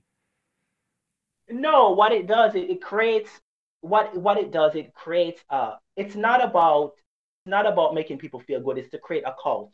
Okay. And when you create a group of people and create a cult, you create you create a captive audience. So you use this captive audience to sell goods, to create political power, and to bludgeon other people into other ideas that would not have been applicable without. So, they, so, so like they use the black community to, to push through legislation that normally wouldn't be able to be pushed through by calling it racist or saying if you don't agree with it, it's racist. Or, Yeah. You know, like the filibuster, you know, it's racist. So Yeah. it's it's used to, to to to instead of people being individuals, they, they see themselves as as as part of a group and that they do whatever the group says and whatever the group thinks. And so that it corrals power, it corrals a, a, a, a, a captive audience. Hmm. That's what it is. It, it, it's sickening to me. Uh, I, I will admit, I will admit that in my past, I have participated in it. I used to be a one of those flag wearing people running around with my flag. But okay, real quick, those before, real quick before we let you go, tell me your craziest Pride experience. Ugh. okay, I No, want you have a guys- I want story. Okay. look- All right. Oh Go. no no no! I, I'm gonna be very quick. All right, I want right, you all right. guys to go to the look up the Folsom Fair. The, The San what? Francisco Gay Pro- Okay. Folsom Fair. It is the most uh, degenerate. Okay, uh, yeah. Folsom Street pride. Fair. Yeah. Yes. You will see things that will. it's just in broad daylight. Degeneracy Sex you've and torture acts done in public. BDSM events. Yes. Yes, and this is done right. This was done right after the march. Okay, this was done right after the march. This is in public. Children can see it. Police officers. Oh yes. Oh my god, Oh, they yes. got like it blew what my the mind. hell? Are these dudes like 69ing each other in public? Yep. Okay, Yep, this is that's in the not even the Wikipedia, dude. I'm not even looking at some sketchy website. It's right there on the Wikipedia. What this the is f- done right in the public. Yes. It Jesus. blew my mind. Well, they blew blew a lot mind. of things went- apparently. I'm telling you. Yeah. Christ. So um, it's not, Okay. when people tell that gay pride march is about be- about about activism, it's not. It's a You know, I I've been wondering what would complete my journey to Christ. Uh, this might have done it. The Folsom Street Fair Wikipedia page Yes. might have finally done it. You might be the guy. You might be the guy who completed my journey for me. In this 69 Yeah. picture, there's just like an old dude jacking off right I know. in front of the audience. Yeah. I, I could tell that story about how I didn't know when I went to San Francisco. I didn't know that this was going. I didn't know that the pride was going on. Oh, I was in the hotel. I I was I was hearing I was hearing techno music, and I'm like, the only time you hear techno music now is when some gay stuff We- is going down. Oh God. So I Okay. went to the pride. So I went to the fair. I watched the, the march, and then somebody told me that there's a fair going down the street. It's down Okay. the street from the pride march. I walked down there, and when I walked in, I paid my money and walked in. The first thing that I saw was a man buck ass naked, oiled up, with his dick on hard. The only thing he was wearing was shoes. And I was like, oh my god. And then Okay. Well, we got to wrap this up. If you is there any more? This is the call that we're going to wrap up. I'm, I'm sorry. I like. I've, I, it's gone. I. I feel like I've given too much time here, but all right, all right. If you can conclude quickly. Um, if I if I get back if I if I if, if I get back in the queue, uh, if I get back uh, quickly, okay. And then I look to the right, and then I see some guys standing around another guy, and I look down, and they're pissing all over him. Okay, and then I look up, and then in one of the apartments, there's a guy whose his body is bobbing in and out, in and out of the window, and I'm like, oh my god, they're gang banging him in uh in uh in the apartment, and it's just like total gener- degeneracy, and it's Oh in front God. of the like this is broad daylight, 2 Yeah, yeah. p.m. in the evening. This is so. I mean, when people tell you about all this nonsense about it's about gay pride, no, it's about fuck you. That's basically what it is. It's it's Grindr pride, Grindr pride. That's yeah, maybe. Oh my god. Well, thank you for the insights, man. Um, I will uh, definitely avoid that part of San Francisco during that time of year, or just Yeah, always no, I- San Francisco generally. yeah, yeah. yeah. It's it's a mess right now. It's a beautiful right. city. I, I know, I, I- it's a beautiful city. I know. I, I have family there, and um, yeah, it's uh, it should be so much better than it is. Let's put it that way. It's progressive values bring regressive results. That's yeah, what it is. hundred percent. Well, thank you, does. man. Appreciate it. All right, nice talk, nice talking to you guys. Have a good night. Thanks. Well, um, you know, you know the rules. You get a 15 minute call if you talk San Francisco sex exhibitions. Sexhibitions. Yeah, we could take uh, one, maybe more, t- two more here. Let's see what we can do. Let's uh, work with our time, and then we'll get to your email questions. El Machina is up next. Uh, Mr. or Miss Machina, you there? Hello. All right. Uh, I got Magic Sky Fairy after that. Let's try Magic Sky Fairy. You there, Mr. Sky Fairy? How you doing? The Mounties have yet to capture you, I see. Well, I mean, I ordered a Proud Boy shirt online, so I'm sure the feds will be coming along right with that. Did it arrive yet, or is it still lost uh, at customs? No, I'm just kidding. You literally can't order one unless you find some black market shit. Oh my Uh, God. Not that I'm opposed to it. Yeah, it's Yeah. literally legal to um, like since they've been declared a terrorist organization by the Canadian government. Uh, it is illegal to uh, order any of their merchandise or wear the symbol or uh, Really? you know so What? on. Yeah. So you Has It's anybody yeah. met any Proud Boys? It's not like they are like people that just got out of prison or something. Like they're like the most they're- normal dudes. Yeah, no, they don't really uh, exist in Canada as far as I've seen. Uh, I mean, I guess we have maybe some equivalents or similar groups, but um, it's just a convenient boogeyman for Trudeau to virtue signal. uh, Hate has no place in Canada. Eh? Um, you know, but uh, I didn't really want to talk about that guy. I want to Sure. talk about fatherhood because Yeah. you and I, uh, w- we have kids coming up. Uh, right, we're on almost born, uh, identical Aren't paths. you right on the horizon? yeah. Yeah, mine will be born uh, a couple of weeks prior to yours. So, um, except my uh, kid is not kicking like yours. Uh, I guess because the placenta's in the front, which I guess Oh, acts as a punching bag, blocking the punches and kicks. Yeah. Uh, I shot some little ones, but you know, whatever. Um, what I guess I'm uh, asking about is uh, how are you going to fend off the Rainbow Brig- Brigade? Because they are in the schools, um, and Well, just the leftists uh, generally. Yeah, how are you going to fend off the schools? I think is the uh, the broader question. Well, the first Um, step is keeping your wife under control. She's Well, she's definitely sure she'll appreciate that. Oh no, not your wife. oh, oh, I was going to say, yeah, yeah. You're talking. Okay. yeah. Well, But uh, I um, was going to say, uh, well, you go ahead and, and then I'll release some thoughts as well. Yeah, uh, I mean, we're gonna. As someone who has long been skeptical of homeschooling, I look at the last year and I've never been more not just open to, but kind of pro homeschooling uh, than I am now. So that is that is the ultimate aim. I either homeschooling or some sort of private school that is more aligned with uh, what I view as good values and um, good educational philosophy. So that's number one. But if you're just talking like um if you're just talking about like uh well i guess are you talking indoctrination or are you talking about like Well, say your child comes out as lgbt otherwise No, I'm just talking about how to insulate the kid. Like, for example, um, I am somebody who uh, thinks that there is such a thing as uh, masculine virtues and feminine virtues. Oh, Like, yeah, I think sure. the optimal man is different from the optimal woman, and they have different Mm-hmm. virtues. But the left doesn't believe that. They're just like, well, why can't a woman be the, and and vice versa?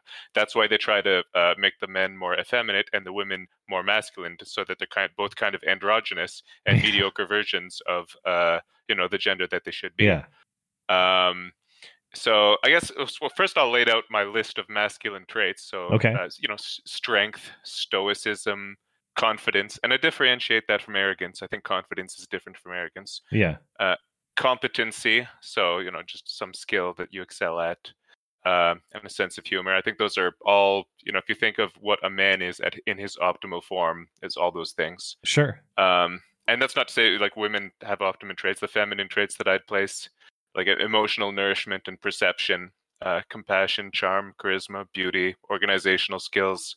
Like I, I think when you think of it, what is an optimal woman? Uh, those are all characteristics that come to mind. yeah Um, and then you just uh, when you ask a leftist what is an optimal man or an optimal woman, they don't really have good answers. They just say, "Well, what's the difference? It should be the same." And then you get this androgynous blob that I just mentioned earlier. yeah yeah So, um, I guess to, to what extent are you uh, in agreement with those virtues, and how do you, um, you know, want to show out those traits uh, in your son? And Hmm. what, what, like, what kind of activities are you planning on engaging in? Um, and when the Rainbow Brigade does show up and say, "Hey, uh, you know, if you're a good person, you'll wave this around," like, what? How are you gonna deal with that? well i don't know that the rainbow brigade will be showing up because i think we'll probably try to insulate the kid from that sort of influence um Really? that, that'd be uh, yeah i'm not i my skepticism of public schooling has never been higher so i don't think it will happen through that route and if it doesn't happen through that route it would have to be some other social influence like tv or, or pop culture Yeah. or that kind of stuff Well, you saw the Um, Nickelodeon thing. i know i, mean, know but that could but creep in. but that's our our our goal is to be as involved and and full-time parents as we possibly can be. That's that's the goal for my wife and for me is is to have her be the full-time caretaker of the kids and to to provide them a life away from that sort of thing. So that's the aim. Will it happen? I don't know. I mean obviously a lot of things have to be taken care of to keep to be able to afford that sort of thing and and all that. So that's that's that's the ideal. Um but as far as how I how I would raise my son different from my daughter, I don't know. I think that's that's a question that I'm going to have to uh, address in real time or learn as I go. You know, I think I, obviously um, I I probably will raise them differently and have somewhat different expectations for them, I suppose, or at least try to try to cultivate the different traits that you're talking about. It's not that if a boy does something wrong, it's okay, and if a girl does something wrong, it's not. But I, I, I want I want to teach my son to be able and comfortable in taking risks, to take leadership roles, to understand right and wrong and stick up for it.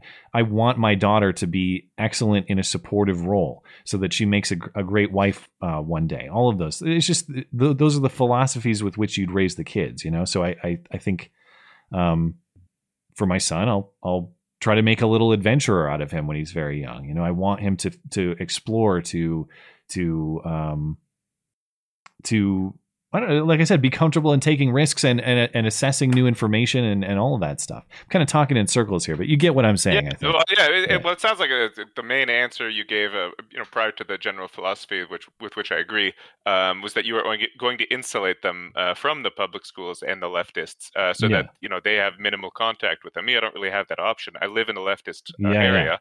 I literally have those in this house. We believe Black Lives Matter. Blah, like I don't know if you've seen those sides Yeah, uh, yeah. all over the place, but there's a Yeah. bunch like everywhere. So the kid is going to be surrounded by leftists. That's a given, and uh, we're going to do public school because financially we just don't have an option. Sure, yeah. Um, so and Nickelodeon, like I- you know, I can keep that out of the house, but on a, a long enough timeline, that is going to be put in front of his face. And what I find infuriating is the leftists who are doing this indoctrination insist they are not indoctrinating. They just say, "Oh no, this isn't even political or ideological. This is just teaching the kids to, you know, love Yeah. everybody." Yeah. and uh, that's it. And I've literally had arguments with them, and it, I know they're coming after the kids, and I, I'm not sure if they just don't believe that they're actually coming for the kids, like when they, you know, reject the claim outright and said, "Oh, what are you talking about?"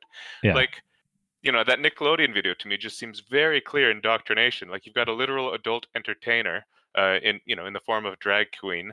Uh, Yeah. in a parade with a, a you know a cartoon beaver with a double mastectomy, um, and I, missed that part. Jesus Christ. Oh my Yeah, God. And but they're insisting like no no this is just to show tolerance to everybody no Yeah, matter yeah. what. We're not sexualizing the kids. And I'm like, okay, what is a sexual orientation? Would you Right. say it is a preference about what hole you want to put your genitals in or rub against or whatever? Like Uh, Yeah. like the whole flag is signifies a sexual lifestyle. So what the hell are you talking about? You're not sexualizing the kids. And he said, no, it's just to be tolerance of them though. Well, Yeah. well, by your measure, you can't expose them to heterosexual lifestyles either. And I'm like, well, I mean, yeah, to the extent that I'm not showing them porn. Um, like I, I don't know. Anyway, I guess I'm getting a little derailed. Uh, No, I, there's variation important things to think about.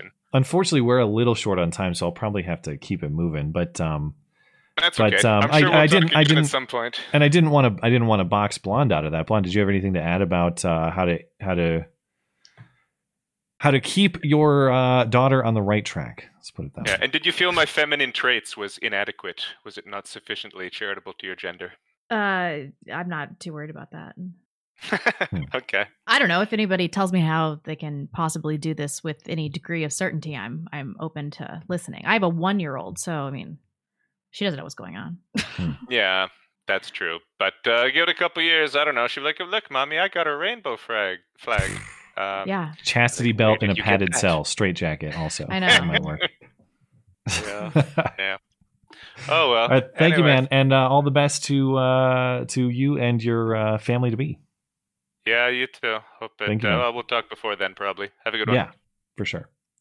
Okay, um, we are tied up against the clock, but I do have El Machina still here, so let's see if we can take one last call. We'll be quick, and then we'll get to the email questions. El Machina, you there? Yes, I am here. There All we go. Thank you for calling. How's it- Unfortunately, I'm really short on time, so I might have to be quick. But Yep, what, that's fine. uh, That's fine. What's on your mind? All right. Um, I guess a bit of a, I guess a quick movie recommendation, real quick.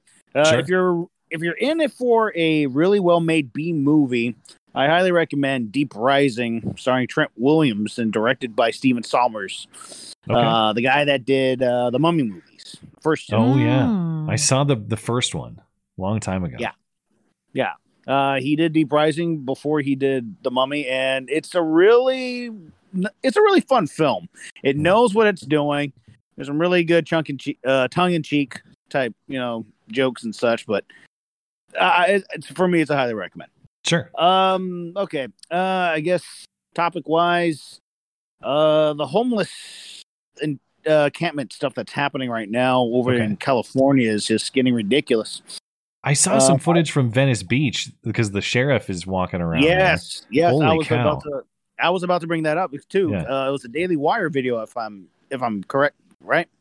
I don't know if I've you saw that one or not. I saw a local Los Angeles news report because the sheriff is touring and trying to help the homeless people. Yes, But, yeah, yeah. he's yeah he he's finally he's trying to step in because it, it's just getting ridiculous.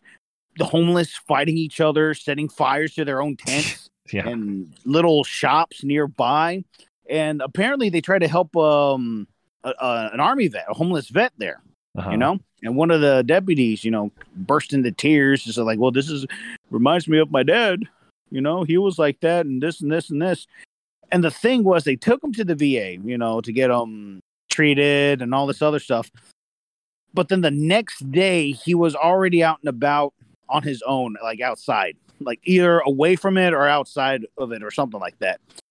Reports were saying that, or he's told that, oh, they just kicked me out of the deal. They didn't do this or nothing. But in reality, he didn't want to stay there because he was limited to where he was gonna was allowed to go to, Hmm. and he didn't want that. And there's even if you watch the Daily Wire video, he even says so. He's like, I just don't want that. I ain't about all that. It's like why? Hmm. You had a roof over your head, Yeah. possible three square meals a day, and you all and the, the treatment to take care of you. Why would you want to do that? And then, sure enough, it just comes down to it. These people don't want it. Yeah. They don't want to better themselves. Yeah. It's ridiculous. So my generosity has run out, and uh, that's it. And, and nobody should be giving them anything. Like what? What, what are Those we supposed to hobos do? by choice, man. You made a video Yeah. about that what, like two or three years ago? Like I think it was like four years, four or five. God. And Yeah. in, oh, uh, in, in the same video too, there's a lady. Uh, you know, there's people who are, you know, they're voicing their opinion against the sheriff and such. like. We're not Yeah. supposed to be attacking the help homeless. We're supposed yeah. to be helping them, feed them, ask them what they need. It's like, and then what? You you give a mouse a cookie, they want a glass of milk. That Yeah. you know the the song and dance with that, Sure. and it, it- it's not really going to solve nothing. Yeah, it's a mess, man. California. Uh, I keep wondering how it's going to get worse, and it keeps getting worse. But uh, we shall I mean, see. thank- We'll, I mean, we'll give you for- give you a last word quickly if you'd like it.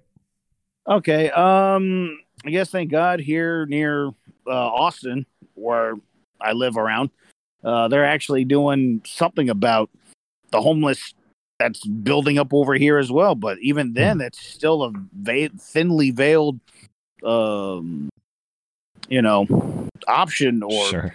what they're trying to do with it. I mean, All it's, right. it's Well, All right. thank you for the thoughts, man. We got to let you go, but uh, appreciate the call. all right. Again, Have a great night. check out Deep Rising. Have a good one. Thank you. Okay, thank you to the callers tonight. Appreciate you guys. Uh, we will get to our email questions here. And uh, once again, if you'd like to participate in the show, but you can't do it live or you're having trouble getting in, send us an email. The one and only place to do that is uh, on the contact page of my website, mattchristiansenmedia.com slash contact. There is a call-in show question form for you to use, and we will address your questions at the end of the show each week, including uh, we have a video question, actually. It's a Um, video comment. Just want to. What I, uh, does it pass through your scrutiny? No, but he took the time to make a video, so let's do it anyway. Well, I can't show the video, but I have the audio. Yeah, yeah, it's fine. Okay, if you want to submit a, a question by audio, you can unlist, uh, upload it unlisted to YouTube. We'll play it on the show. Do you have the video share open? Question by audio. Question by audio. Do you have the Uh, video let me share reopen. open? Yeah, Okay. I did. It just timed me out for some reason. Uh, you can go ahead. I'll um. Okay, you've heard it already. Mhm. Okay.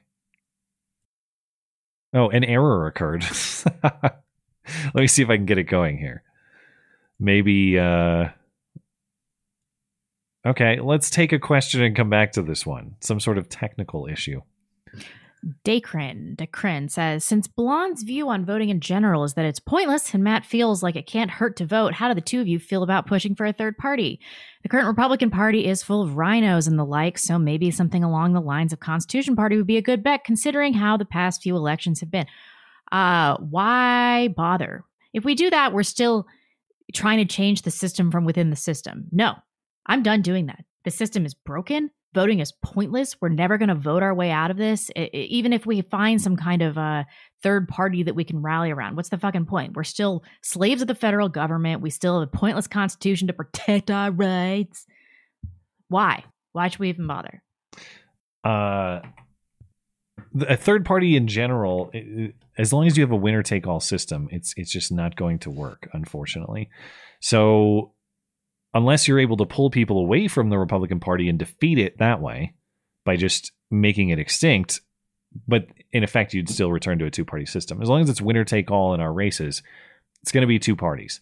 So what's the better if, if you want a a, a, a a more viable third party, I think you probably need electoral reform. To be honest, you'd have to have some sort of um, change in the voting system or some sort of change in a representation system in Congress, such that you could vote for um, less popular parties and still have them win representation, or still the the the thing that I like is um, what's what's the system where you can vote for your number one preference, and then once that person or that party is eliminated, you have it's a ranked it's a ranked choice voting system effectively. That'd be a nice system to have because a lot of times Ranked runoff voting?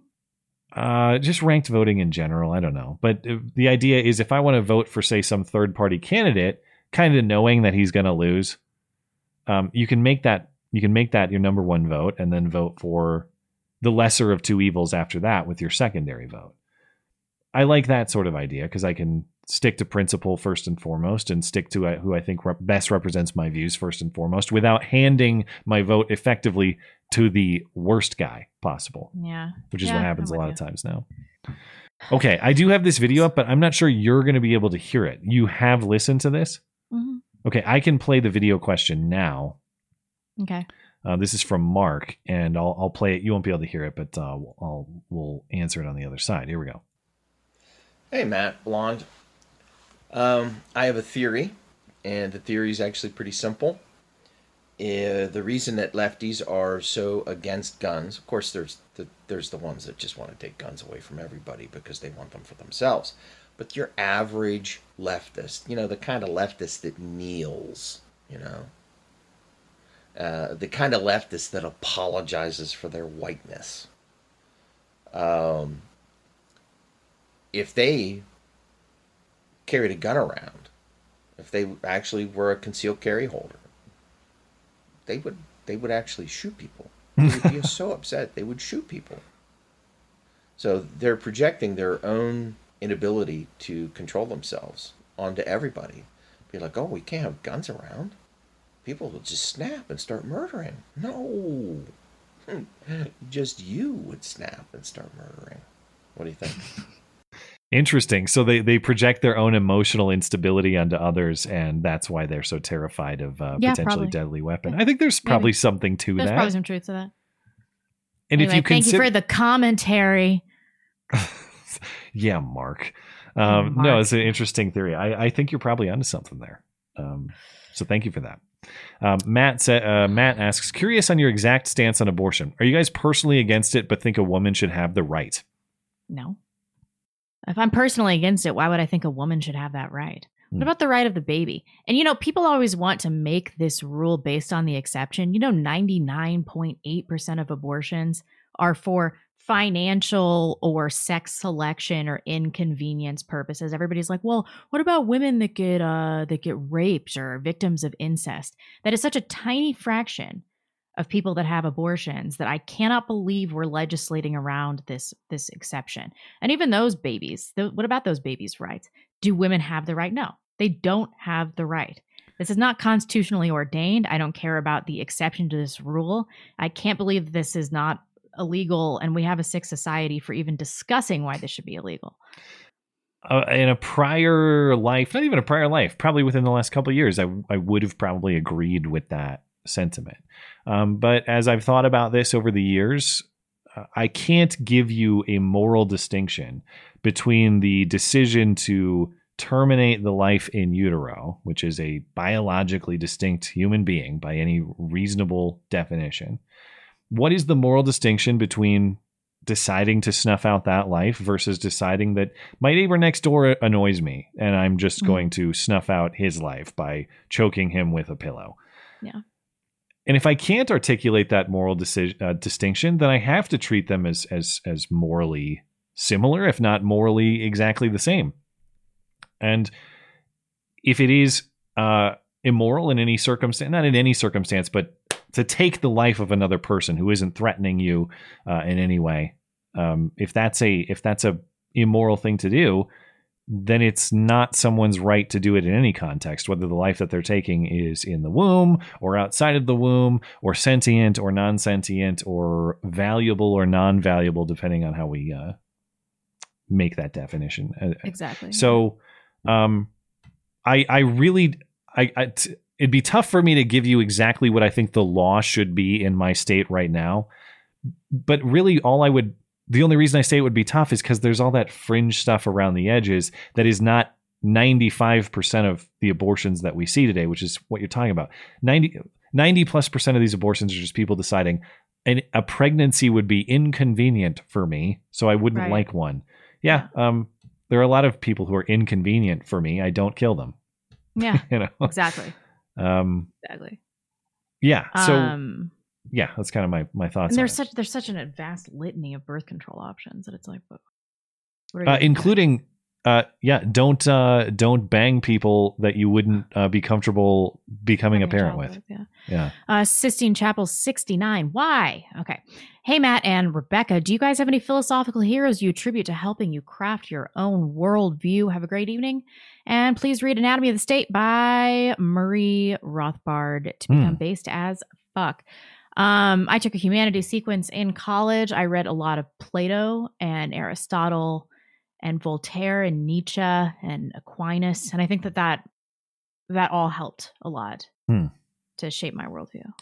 um i would say in terms of uh, a vision of what natural law and morality are uh, i would credit uh, john locke and I would also credit uh, C.S. Lewis uh, last summer. Explain, like, helped me understand a lot of concepts of morality with mere Christianity. It didn't necessarily connect me to Christ in the way that I was looking for, but it did clarify a lot of moral concepts. And um, the last I would mention is Socrates for being the, well, for for one, the quote, "The unexamined life is not worth living," but two, just being the annoying guy always asking why. Yeah. We need more annoying guys always asking why. It's uh, I know that they piss all of us off sometimes, but if you can't answer the question why, not only for why we as a society do things, but why you as an individual behave that you do the way that you do. If you can't explain every single piece of your day, why why am I doing this particular thing, this piece of my day? Why do I do that? And if you Mm-hmm. can't explain that convincingly to yourself, it's probably not something you should be doing. Exactly. Yeah. Oh, So- and Marx, of course, helped. Uh, for in a reverse way or how?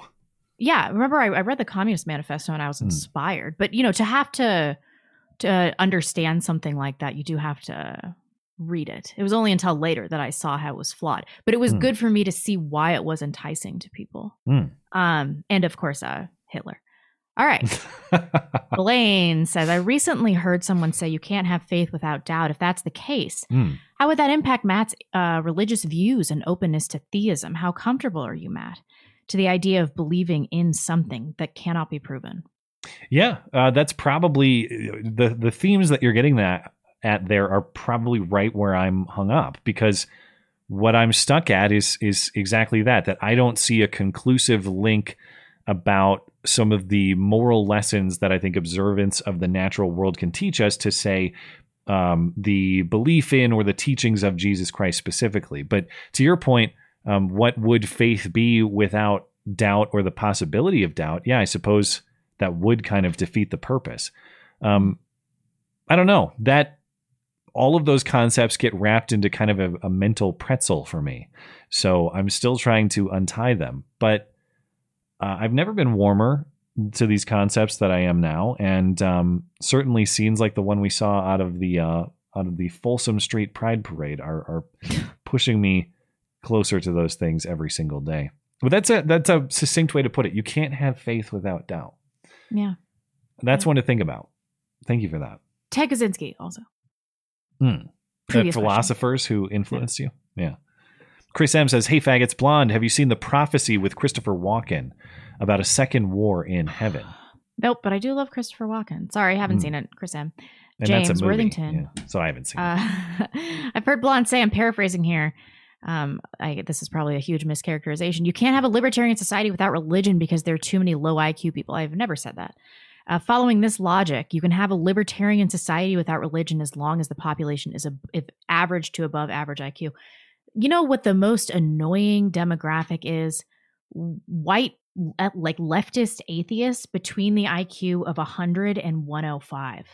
Hmm. Give me like 10 to 1 Christian Mexicans with a 90 IQ that know that they don't know anything. And I will I will take them over over this Dunning Kruger nonsense. Um I don't want to have a, a liber I don't think you can have a libertarian society with a bunch of 105 IQ know-it-alls. The the the IQ needs to be so much higher to be able to institute those values in a, any meaningful way. To your point, the only reason Socrates was wise is because he knew that he was unwise. Yes, yeah. that that's the first test of knowing anything at all is admitting that you know nothing. Everybody knows that that has a that has actually has a high IQ. So like you want to have an actual libertarian society, give me a society of 5 million white people of like western and northern european heritage, a 100 Chinese people, a 100 Koreans, a 100 Japanese, and everybody has 135 IQ. The perfect mix. Blammo. It's been achieved. That's, That's, a diverse though. society, Jared Holt. Let's be let's be very clear. God. Do you have anything to add to that? Uh, no, I mean the question was for you, so oh, okay. yeah. Ryan says, uh, "Hey guys, I've seen a lot of uh, posts about how uh, if the punishment for a crime is a fine, then it's only a crime for the poor on both the right and the left. But how else are we supposed to punish lower crimes? Going 50 miles per hour in a 45 mile per hour zone is technically breaking the law, but is it bad enough to send a person to jail or use lethal force as well as for higher crimes? I just don't see the limiting principle. The only thing I could think of it, which already exists, is you could sentence them to some sort of community service, or if you can't pay the fine. But isn't that usually an option? If you get a, a criminal fine that you cannot pay for whatever reason, aren't there usually ways to um, take some sort of alternative punishment or or do some community service or something? You have like to get that? like points on your license, I think. Okay. I mean, I, I guess as as a matter of if fines were the only option, I suppose one element of justice reform I could support is maybe there should be alternative punishments that don't hit your pocketbook, I suppose. But I don't know. You guys are missing the forest through the trees on this one because that's a stupid law. which which law? If you have a minor infraction that's non-violent, it's it just to get money out of people. It's a stupid law. It doesn't make Oh, sure. society better or safer. Well, um, but but at the same time, they are things that need to go punished. Like you look at what's happening in San Francisco with the petty theft and all this nonsense right now, where low level crimes are treated as non crimes, and so people just go wild. Those aren't low-level crimes though. They Hmm. should be bashing those people in the knee. Well, okay, so what's a low level like speeding is what you're talking about? The speeding's stupid. Mm-hmm. I mean, if if you're going uh, 50 over, if you're going 100 in a in a 50 mile per hour zone, uh, there could be an argument there that you're endangering people. You're going 50 in a 40 per, 40 mile per hour zone. It's like who gives a fuck? This shouldn't be a law. This is just price gouging. Well, it's not price gouging, but it, it- it's just like extracting money from all people so that we can fund whatever stupid crap that the government wants to use our money for. What do you think? Uh, do you think we just shouldn't punish, or should, what do you think a better punishment would be? I w- we shouldn't punish for stuff like that. That shouldn't be a crime. What's the line though? Uh, 50 over, Uh, 40, 30? Yeah, there has to be a line, obviously. But uh, these these minor traffic infractions, I mean, it's just such an incredible waste of time, and it's what police do mostly. Yeah. Uh, I, I'd be willing to entertain non-financial penalty, but I just I, I worry about the slippery slope of I suppose speeding is its own kind of thing, but just I don't want to be too lenient on perceived low-level crimes because then you get people abusing that system and committing all sorts of low-level crimes. Though I That's agree why, that as a society, we have to be careful about what is a perceived low level Right, crime. I wouldn't like call s- theft a low level. Crime. Right stealing property is a different thing than breaking the speed limit. I would say. So five lashings in the public square All right. For every item you've stolen at a local, you know, downtown LA CVS. Every Mr. theft gets Black one finger cut cut off. Yeah. Yeah. Remember what I said about these this middle these Middle Eastern cultures? I mean, They got some things some figured stuff. out. Yeah. um, this is incompetent hands. Matt, I agree about John Connor, but I feel bad for the actor. With all that fame, he wound up worse than Hunter Biden. Fame for dudes is like su- being super hot for chicks. With regular dudes checking out and not making the, uh, something of themselves, why are we still seeing guys self destruct? Is it because of a digital world where women can find the apex male or are doing, oh, I lost my place, or are women doing that because of the state of men? Uh, we should take these one at a time. Okay.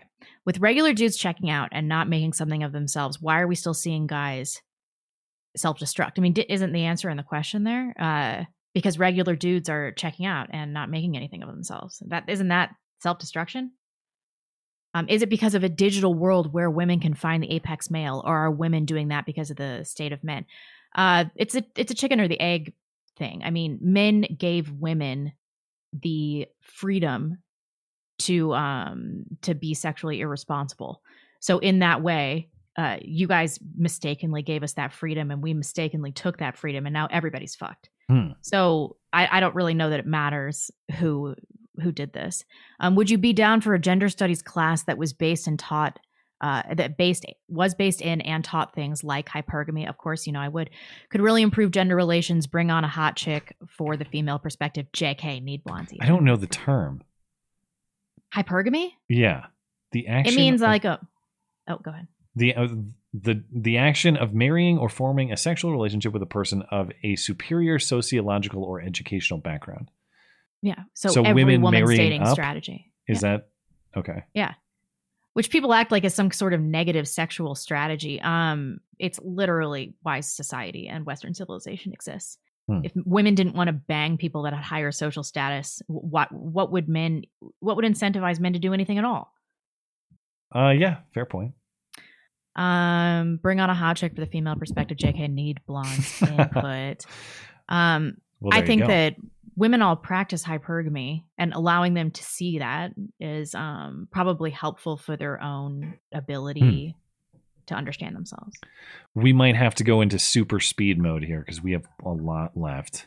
Okay. So let's uh let's go one quick answer each. Uh, where they're addressed to both of us. New York Zoomer says, uh, I recently started dating a girl and she has right wing values but seems overall apolitical. Should I take what I can get or should I try to push her to become more politically invested? Um, va- the values are the key the key piece there. Yeah. If, if she shares a vision for the future um, and a values a values based vision for the future, your values align, great.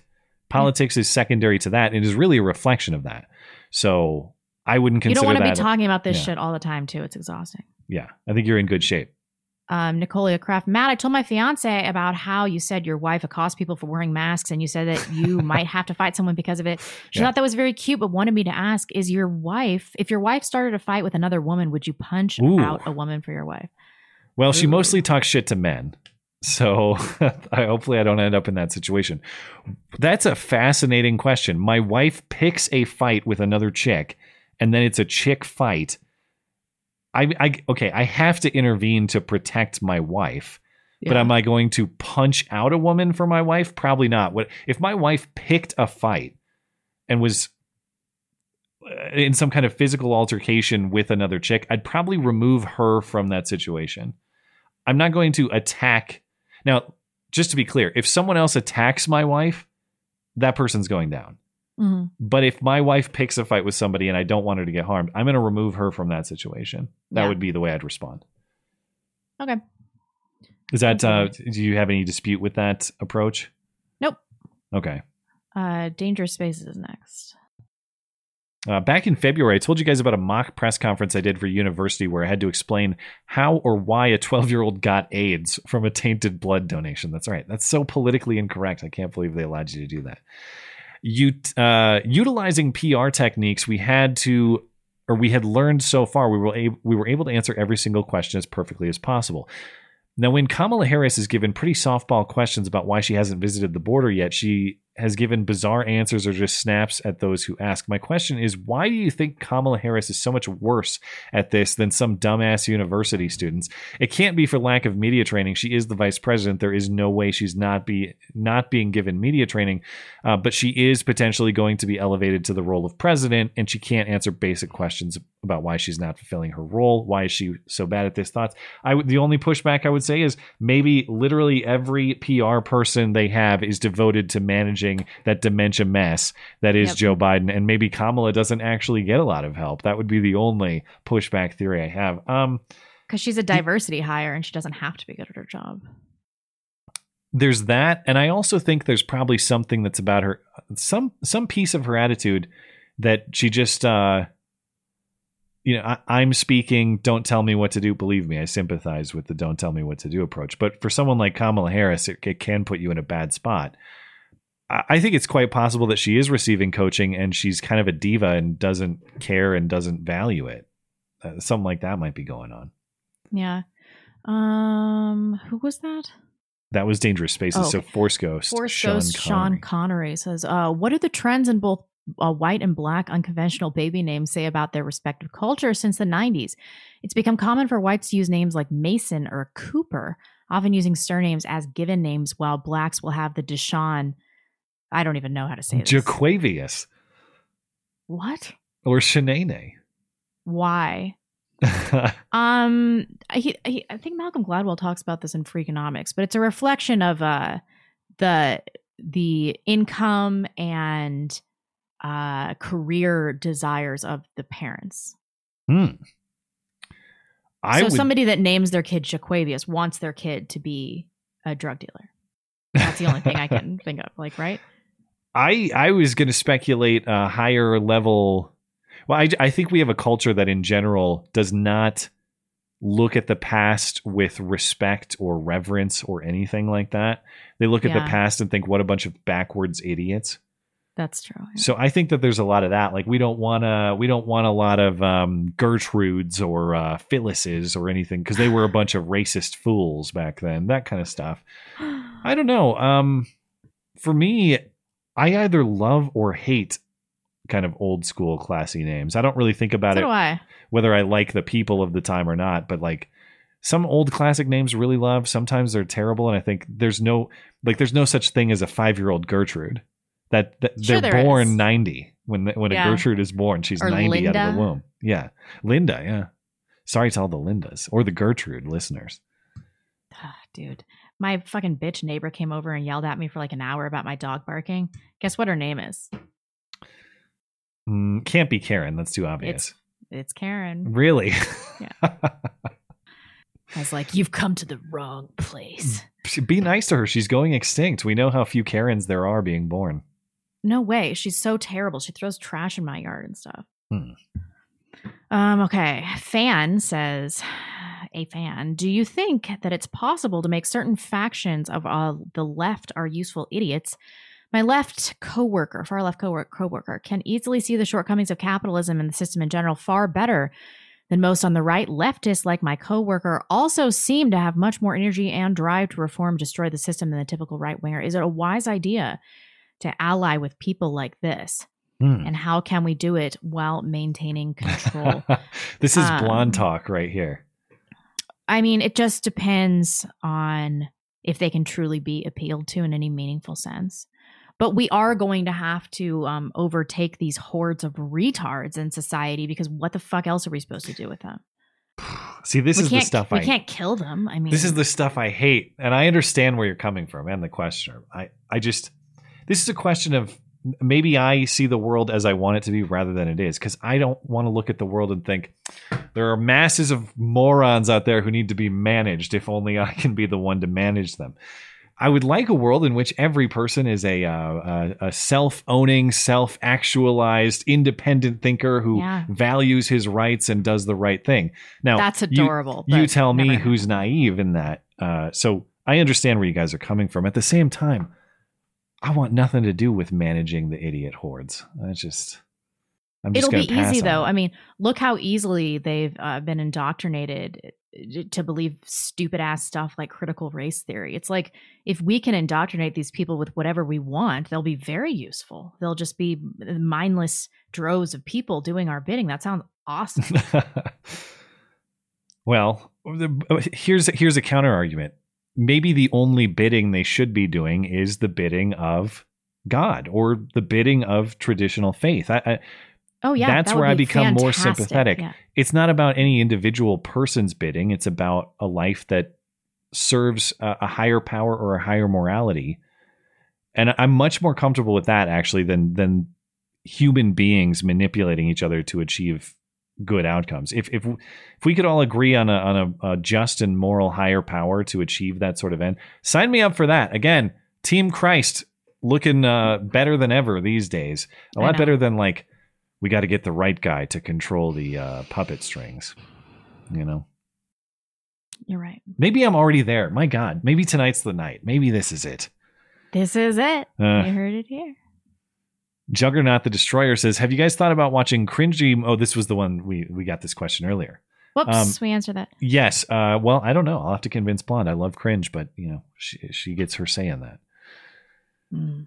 Joshy Boy says, harkening back to Matt's distaste for The Last of Us 2, what are your thoughts on the current condition of entertainment media, movies, video games, books, etc.? What would be your advice to aspiring writers, actors, game designers, and so on to combat wokeness within the entertainment or media uh, industry? Um, to be honest, I'm so checked out of video games that I can hardly comment fairly. Last I was invested in it, it was going the same woke direction as all other entertainment forms. So I assume it probably is continuing to do that. Movies, you know, Anonymous content. That is my advice to people. Oh, that's a good idea. Maybe, maybe that's the solution. You have to make video games under a pen name, basically. Yeah, who do we have? We have Freedom Tunes. We have um Murdoch Murdoch. What what else what else do we have? Oh, just like g- general non woke. You don't have anybody who has like the backing of a mega corporation, really. No, but you know, at some point people like Peter Thiel are gonna be giving us money.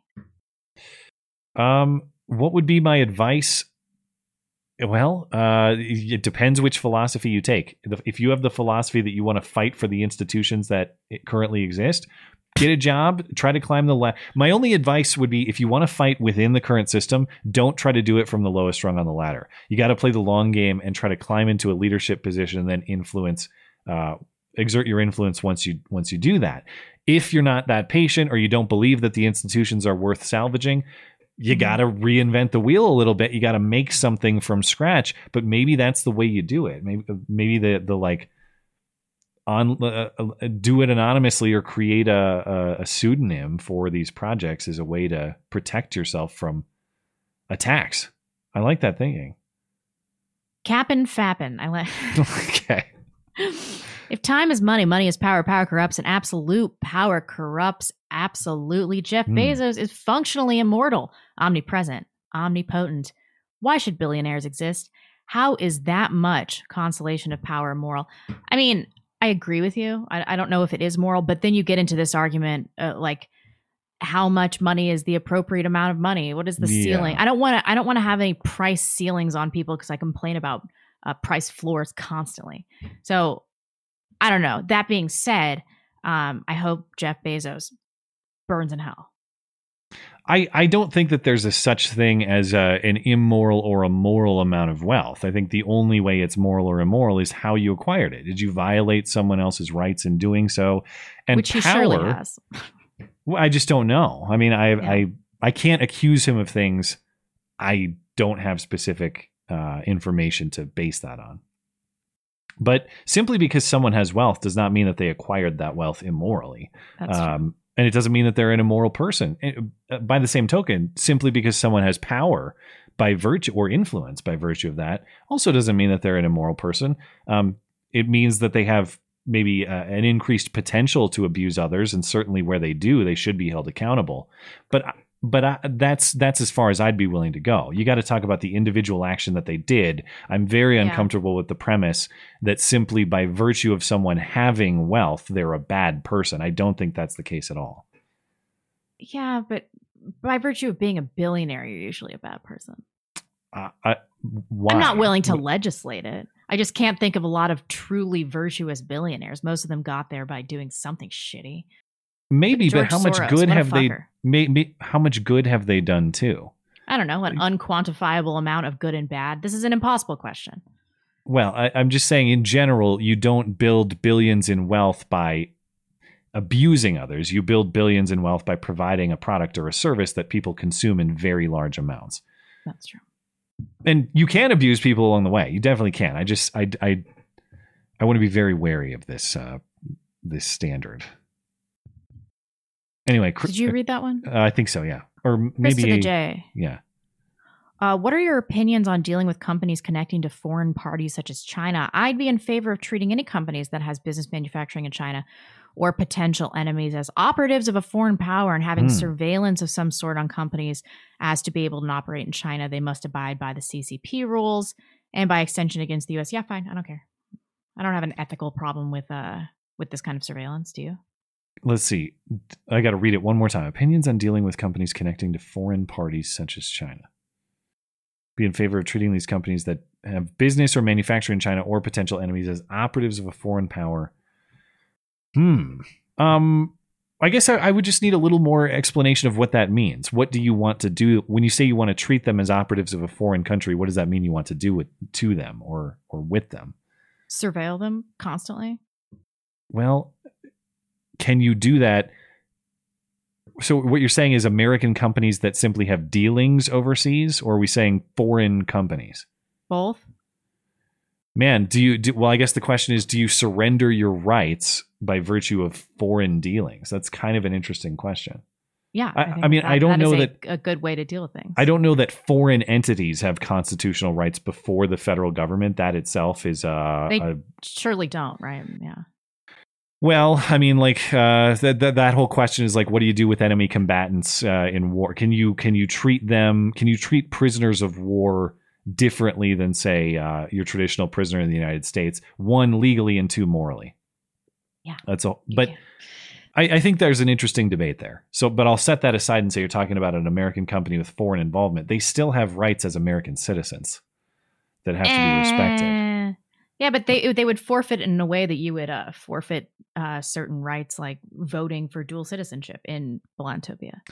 I suppose as long I could entertain this idea as long as um, there's some agreement or option. That is to say, like uh, you can opt out of this sort of oversight by simply uh, running and managing your company in the United States.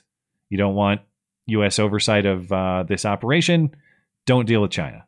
That's the choice, right?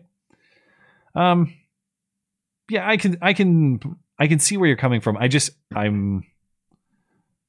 Uh, that's a difficult question. Do you surrender rights by operating uh, in a foreign country? I, I don't know. That's a that's a that's a slippery slope. as much as I don't yeah. like China.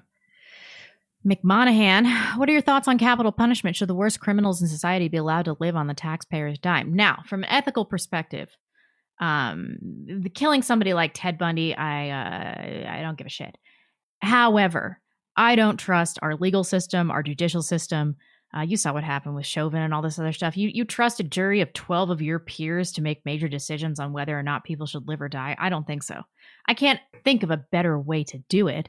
Um, that being said, uh, there's this misconception that people that are executed are actually less expensive to deal with than life in prison without parole. However, at the end of the day, it turns out to be more expensive because of the appeals process. Uh, so I'm not really sure that we're saving any money by executing people. Um, I really didn't answer your question. Do you have anything to say about this? I'm pretty much in agreement with you on the philosophy there. That are are there people who commit crimes so egregious that death is a just penalty? I think so. Do I trust what is an inherently, I think, a very good but inherently flawed justice system that we have to administer penalties of that consequence? Hmm. N- not really. So I, I tend to oppose the death penalty for that reason. Um, but I, sh- should the worst criminals in, in society be allowed to live on the taxpayer dime? I don't know. I, I've, I, I they're they're going to regardless. I suppose that's Yeah. the, to the point that you're making. Do you really have an option not to? If they have a right to appeal, whether it's a life uh, life sentence in prison or a death sentence, they're going to appeal those things. Do they have and a they right should to have those a right appeals? to appeal. I Look think at what they happened should. to the yeah. West Memphis Three. I mean, Yeah. railroaded by a bunch of Arkansas hicks. All three of them innocent. So uh, I suppose I mean in a perfect world no like if someone is a serial killer do we owe them anything probably not but in a in a world of principle where we have to make sure that we get these outcomes right because of the the gravity of them um, that's kind of the reality of the system that we have. And does the government have a legitimate role and a, and a legitimate purpose in a justice system and the administration of criminal justice? Yeah. I think much Yeah. more so than 90% of other taxpayer expenses. So Take solace that almost all pedophiles are anally raped in prison. and that's free. We don't pay for that. we just free, We only have to feed the anal rapists, and that's a cost that we're all willing and to pay. y- anybody that you find out has murdered a pedophile in prison, you can donate to their commissary. wow. You ever see that? What's that crazy clip of that like that pedophile who just gets like shot in yes, the head? shot in the head by the dad of the kid that he, yeah, that was that raped. that's yeah. nuts. It's from like the I watched eighties it or something. forty times. Yeah, You must have been the person who sent it to me. I can't remember where I saw it, but it's great. Okay. America. Luca says, four year fan of y'all. Thank you. Uh, looking for some family building advice. I'm a gay dude just bursting with pride right about now. Lol, fuck Pride Month. Um, who happens to be in a serious interracial relationship. I know all of Blonde's favorite things. Uh, we reject the ideology of the alphabet community and hope to eventually homestead and raise a family of our own. You've shared your own. Uh, you've shared that you believe the nuclear family is the best for raising kids, and I was wondering what are the top three things that you believe we should or should not make sure we do as we raise our kids in the future so that we can most closely replicate the nuclear family experience. Man, they should definitely adopt like some African kids or something like that. Save them from the lesbians, first of all. For real. Yeah. Only you, my homosexual conservative friends, can save five inner city black kids from a pair of bull dykes. Um, I don't know. I mean, my thing about this is that it's always better for for adopted kids to be in a heterosexual situation. However, if you really want to adopt kids, um, you can get kids out of a terrible situation that will be better off in your care. Mm-hmm. If I, could not allow any gay people to adopt kids, though, I would. uh, we've had and we've had this discussion a whole bunch. I think, um, to me, like best the best interest of the child has to be first and foremost, and I'm willing to go where data lead. It's just you can't study this objectively. It's one of those no nos in social science. What are the outcomes for um, kids who are adopted into gay homes versus outcomes for kids who are adopted into straight homes? I'm not coming at this, that I mean, with this any. is a whole this is a whole thing though because it's Yeah. also an interrelation. It's an interracial homosexual relationship. So the kids Mhm. are going to have identity problems from day one. So I really don't care about people in the say in the live chat are saying like, don't adopt outside of your race. Yeah, but what are these people supposed to do? Like, what do you do if you're gay? You can't just like pray the gay away. Like, this dude's in a stable relationship with somebody. I mean, all, all I could say is if you go this route, the, the only th- what what I hope that you would teach the children is that traditional gender roles, the nuclear family. It's not that it's that that that that is something that has value. I suppose, like you you can put a kid in a in a good spot without um and uh, placing scorn on something else. You know what I mean? I, I just, I would, I would, obviously, it doesn't sound like you're the sort of people that are going to indoctrinate woke gender ideology into them anyway, but That's true, but um, I think also daughters would do better in this situation. hmm. I think Uh, it'd be so? easier socially to be like, I have two gay dads. Like, can they take Oh. you shopping? Than a kid Yeah. being like, a, a son being like, I have two gay dads, and it's affected my self image. Yeah, I hadn't even thought of that. But I think daughters, you get like a like a spoiled Asian girl in this situation. I bet she'd do real well. Hmm. All right. We've solved it. I just Thank hacked you. your life, Mister Homosexual. Is that the Thank last you. question? Appreci- Appreciate it. Yeah. Um, we have tons of super chats. We gotta. Okay. Yeah. Well, let's uh let's get through them and we'll call it. A, thank you to our emailer questions once uh again, and uh, over on the website on the contact page, you can find the email submission form. Thank you guys.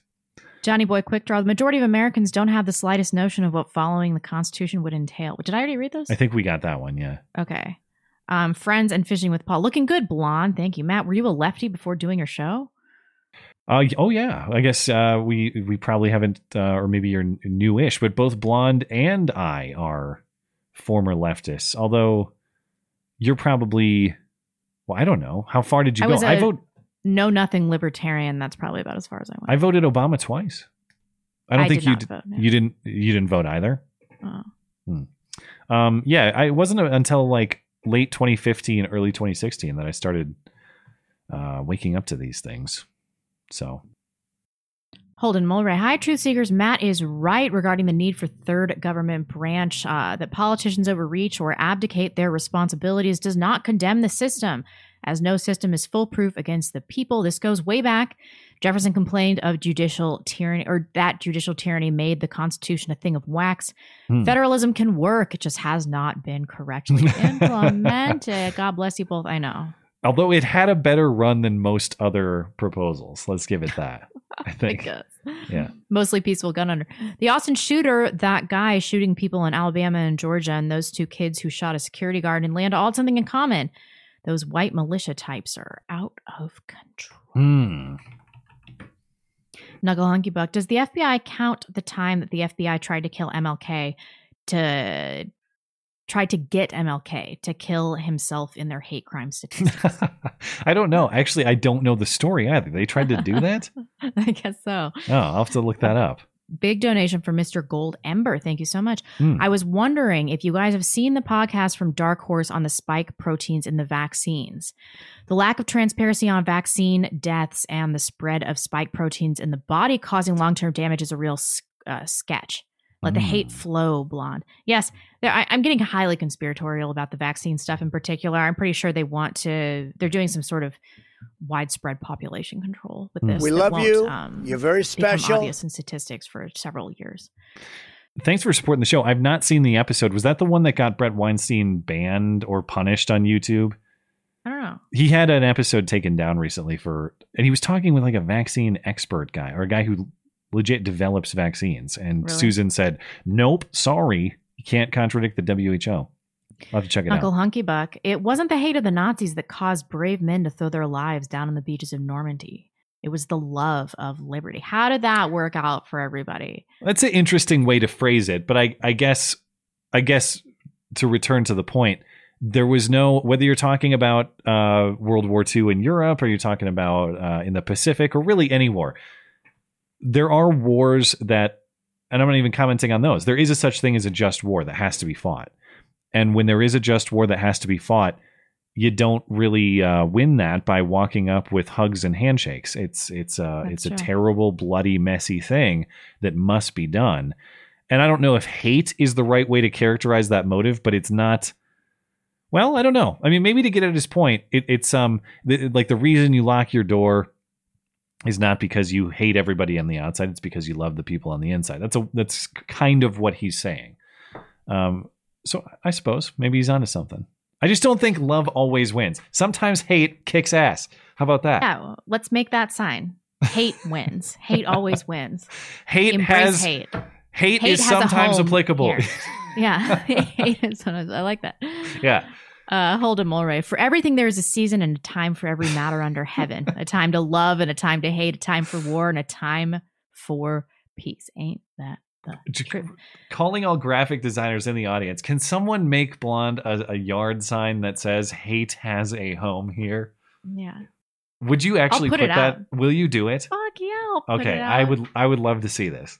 Hate as hate has a home here, but it, but please, can it be the like super uh, this the the you know the font that they would use to write "Hate has no home here," where it's all Yeah. flowery and and Yeah, uh, yeah. it's got But it needs to be a black and white sign.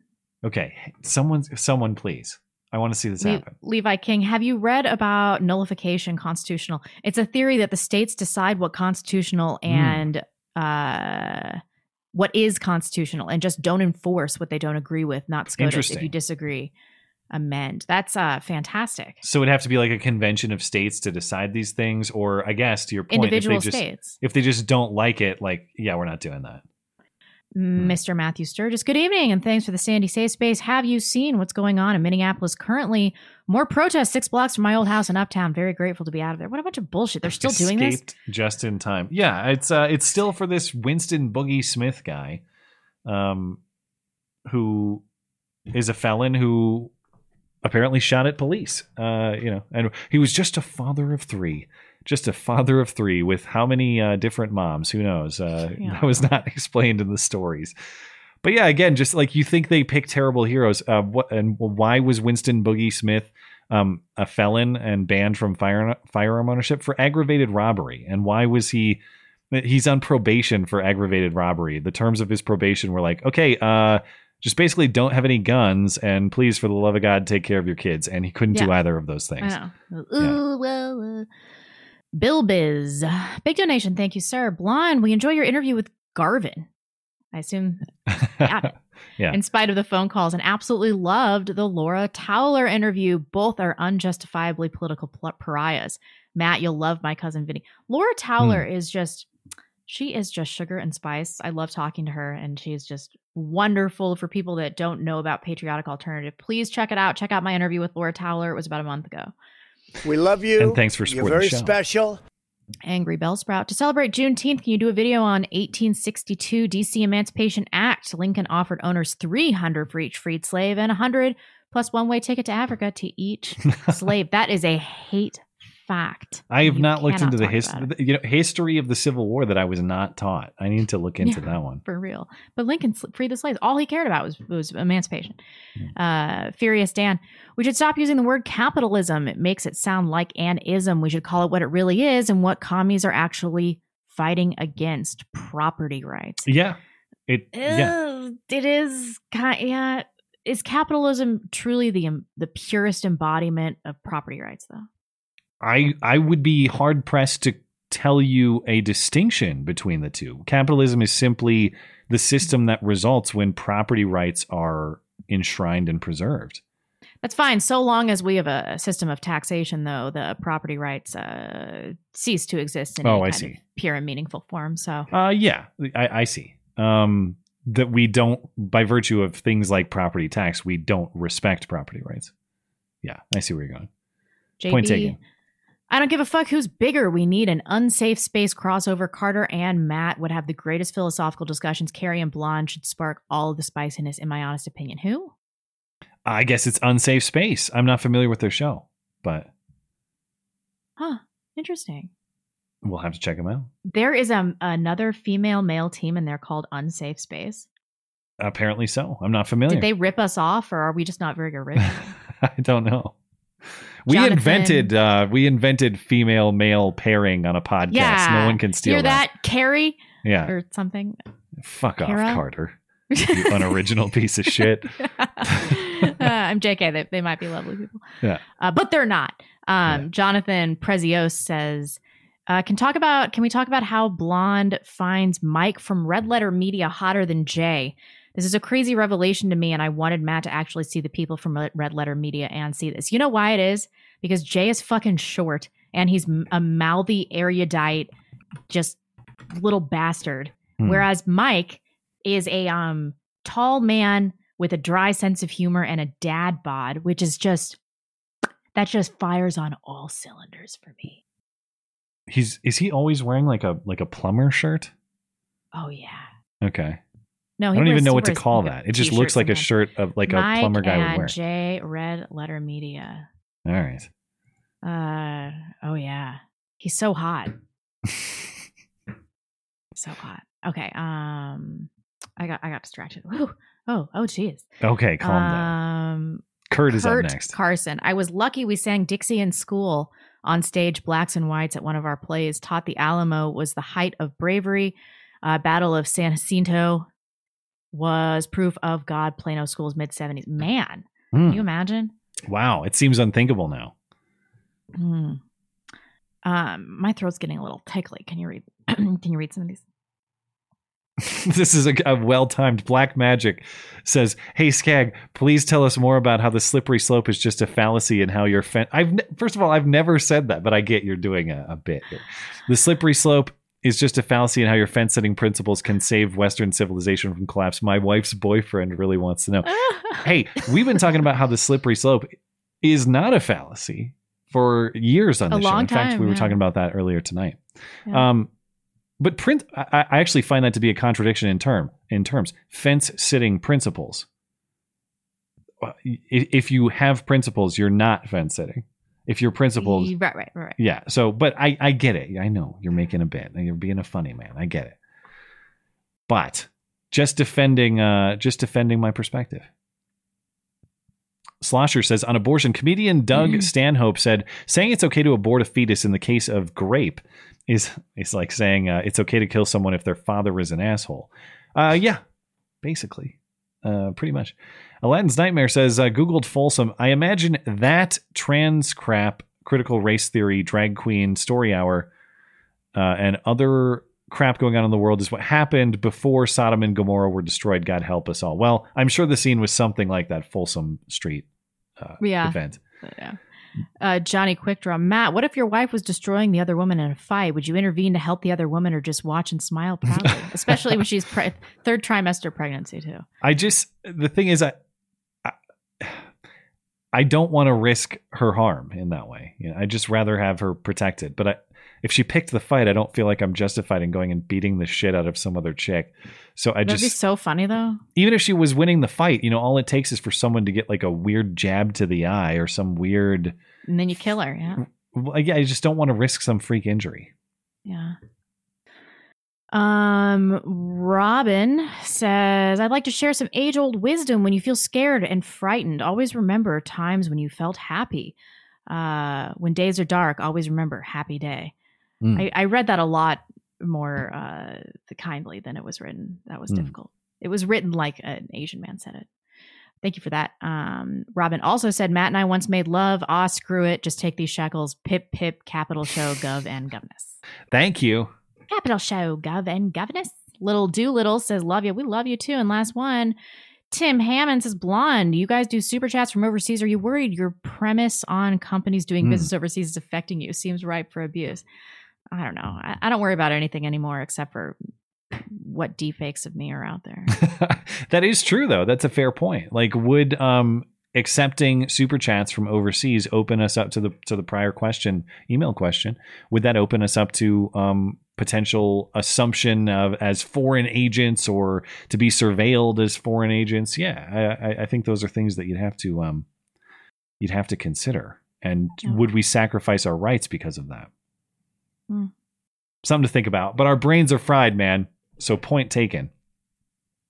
Um, real quick, uh, Trovo, uh, the Super Shoe, and Rob Bob casting spells, appreciate it. And uh, over on DLive, three more supporting the show, appreciate you as well. And I think we're good on TipeeeStream, but just let me check one more time, and we'll call it a night. Yeah, we are all set. So thank you guys for uh, hanging out with us. It's much appreciated as always. And um, we'll be back on Sunday, of course, to talk about all the week's events including, I assume, whatever the hell's going on with Joe Biden and Vladimir Putin and all of that crap. My God, it's that been uh, an embarrassment to watch? And the other thing that's been in the news this week that I found fascinating did you see the interview with Ashli Babbitt's husband Oh, on he Tucker? is so hot. Hmm. But yes, I saw it. and they basically named the cop who shot her without naming him. So I was looking into Well, they said bit. that he um had left a gun in a bathroom. I was like, Yeah. you have to be able to figure. Is he black? Yeah. we'll, we'll catch up then.